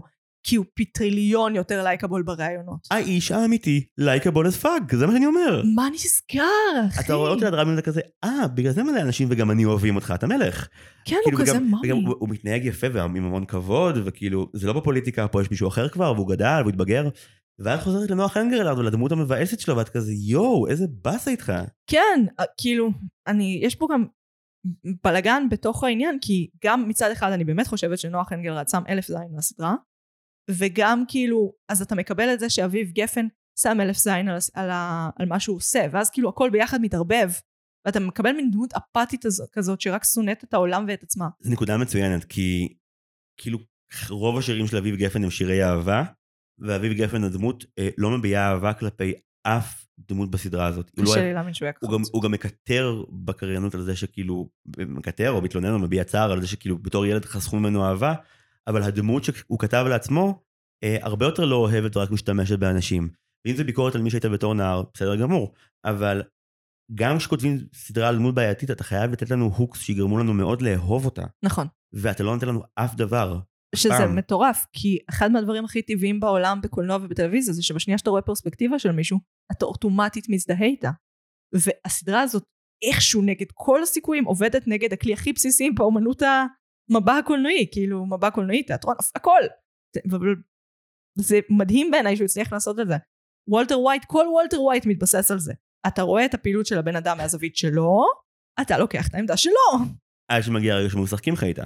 כן. וכאן אתה, אתה לא יכול להיות בעדו. לא, אתה לא יכול. אני הייתי בעדו ב-18 שניות הראשונות של פרק הפתיחה, כשהוא שומע את יש זמן של חברים של נטשה, ואמרתי, אתה בחור כלבבי. וואלה, אני התחלתי מיד לשנוא את זה כשרואים את הקלטת אה, נזרקת שם. לא, מותר, מותר טייפ, היה טייפ אז.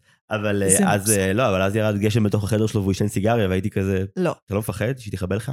כמו כן, זה כבר עלה בעבר פה, אבל לעשן באמבטיה. כן. זה פעולה של כאילו, אתה לא יכול. אתה יכול כאילו להדליק אותה, אבל אז יד אחת כל הזמן יבשה ובסדרה, שתי ידיים שלו בתוך האמבטיה והסיגריה בפה.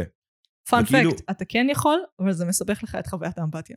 לא, אני מאמין שאפשר טכנית, אבל כאילו מין, כל הידיים שלו עמוק בפנים, כן. כזה מין, אתה כאילו בעצם הולך לעשן ככה, וגם, לאיפה האפר הולך ללכת? יש אנשים אבל ששמים זין על זה שכאילו, האפר אתה מאפר על הרצפה, במיוחד ברמה. של האמבטיה שלך? אתה ראית את רמת הניקיון בדירה הקולנועית הזאת? כן. לא טוב. זה בכוונה, זה ברור לי, אני יודעת איך בונים סטים. מישהו הלך שם וטינף את הדירה בכוח. אבל את לא מאפרת על הרצפה. זה בית שנראה שמאפרים בו על הרצפה. יש בתים כאלה, לא הבית הזה. לא הבית הזה. זה בית של חולי ניקיון עם ארבע חיות, אבל כן. זה גם בית שאותיות עפו בו כמו פרפרים.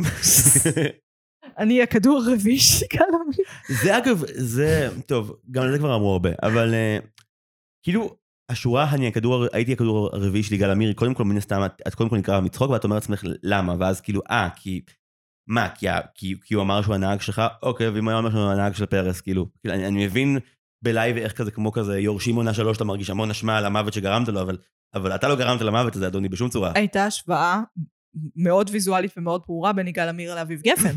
כן. שהייתה כאילו, what the fuck is happening? למה יגאל עמיר הוא לא דמות מהפרק הראשון? זה לא מה שאמור להיות, אבל כאילו איזה מטורף זה היה כמו Mindhunter, כל סצנה פתיחה בשנות הירח הייתה כזה, יגאל עמיר טוען אקדח, יגאל עמיר הולך להתקלח, יגאל עמיר מכין חביתה, כאילו... וואי, כן, אני מחכה לך בסוף המנהרה כזה. יואו, זה מטורף, בפרק האחרון הוא כזה בא ואומר שהוא הנהג של רבין, oh my god. זה היה נראה כמו crossover מהסרט הזה, על אה, יגאל עמיר. אה, אה, ימים... אה, ימים נוראים. ימים ימים נוראים, כן. זה נראה כאילו, כשהוא מופיע פתאום בפרק, אני כזה, רגע, אני בסיפור הנכון? מעניין כזה לבטים כזה את מי ללהק ליגאל עמיר בשנות הירח. תימני. נראה שהם הלכו לשם בסוף. הם הלכו לתימני אקראי. גם כאילו, הסדרה נורא אומרת לך שאם מישהו נראה בעל חזות מזרחית הוא כנראה רע וטיפש. בדיוק. הוא רע וטיפש ורוצה להרוג את רבין. וזה כאילו, יגאל עמיר היה הרבה דברים, טיפש הוא לא היה.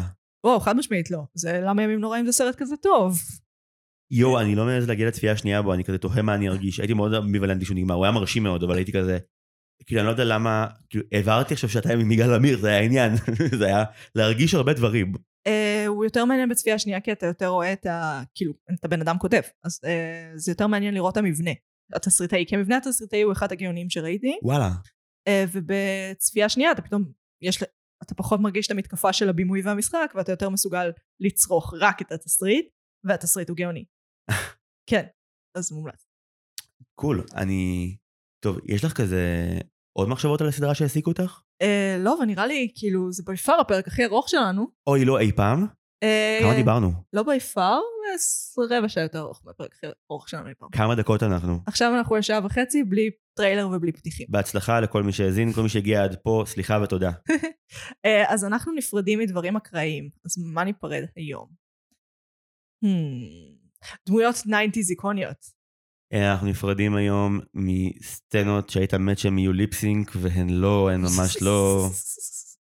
אה, מה אני הייתי רוצה להיפרד ב nineties? האמת שהציניות, כאילו אני מאמינה שה nineties זה המקום שבו הציניות נולדה, fuck ספרטה. Uh, באמת, כאילו, זה עמוק שם. ודור ה X, שזה הדור המגדיר, הוא בלתי נסבל בגלל התכונה הזאת. uh, אז אני הייתי רוצה להיפרד מהציניות. Uh, הסדרה שחזרה בצורה מדהימה את uh, האופן שבו בניינטיז רק uh, גיבורים לבנים היו סבבה וכל השאר היו עם uh, מום כלשהו, מנטלי או פיזי. כן, ונשים. צריכות להיות או זונות או בתולות, כן. אז על אף שאני גבר לבן שפריבילגיות יכלו לעזור לו כרגע, אני עדיין, אני עדיין אשמח להיפרד מהגיבור הלבן הקבוע של כל יצירה מה nineties אי פעם חוץ מגברים בשחור. אוי, וואי, פייר גדול. פייר, וואי. אתה זוכר את הדמות חברה של רוס בחברים? מה, אמילי? לא, יש בחורה שחורה אחת לאורך. אה, צ'ארלי, בסוף. כן. וואי, זה היה הטוקניזם הכי קיצוני שראיתי בחיים שלי. הבאנו אחת והיא פרופסורית, מה תגידו לנו עכשיו? מה, מה, אנחנו לא, כי זה נים ניו יורק מאוד מעורבת, יש לו חברה אחת והיא שחורה וחברה נוספת, היא אסיאתית. מה? שתדעי שאני באבל כבר חצי שנה, אין לי פרידה כואבת. אה, ראיתי שוב את חברים כי אמרו שהיא תרד השנה, ואחרי שעשיתי את זה שנים, וזו הייתה החוויה הכי מופלאה בעולם, ועוד לא מצאתי סיטקום. כן, כי ראיתי את זה מספיק צעיר כדי שהביקורת תהיה מינורית אצלי. בעיקר היה לי כיף. וגם כאילו ראיתי את זה בראי של האיחוד, שכזה דיברו על זה שהם פשוט אנסמבל שאוהב לעבוד ביחד, ובצפייה החוזרת פתאום כזה, וואי, אתם באמת נורא אוהבים אחד את השני. הם באמת אוהבים אחד את השני. וזה ניכר בכל פריים וזה מדהים. כן. אני נפרד גם מחברים, כי גם היא ב nineties, אז זה בערך בסדר. טוב, אני הייתי מגי. אני הייתי זיו. ואנחנו היינו מרשם לבינג' מינוס נועם, שתהיה כאן שבוע הבא. היי.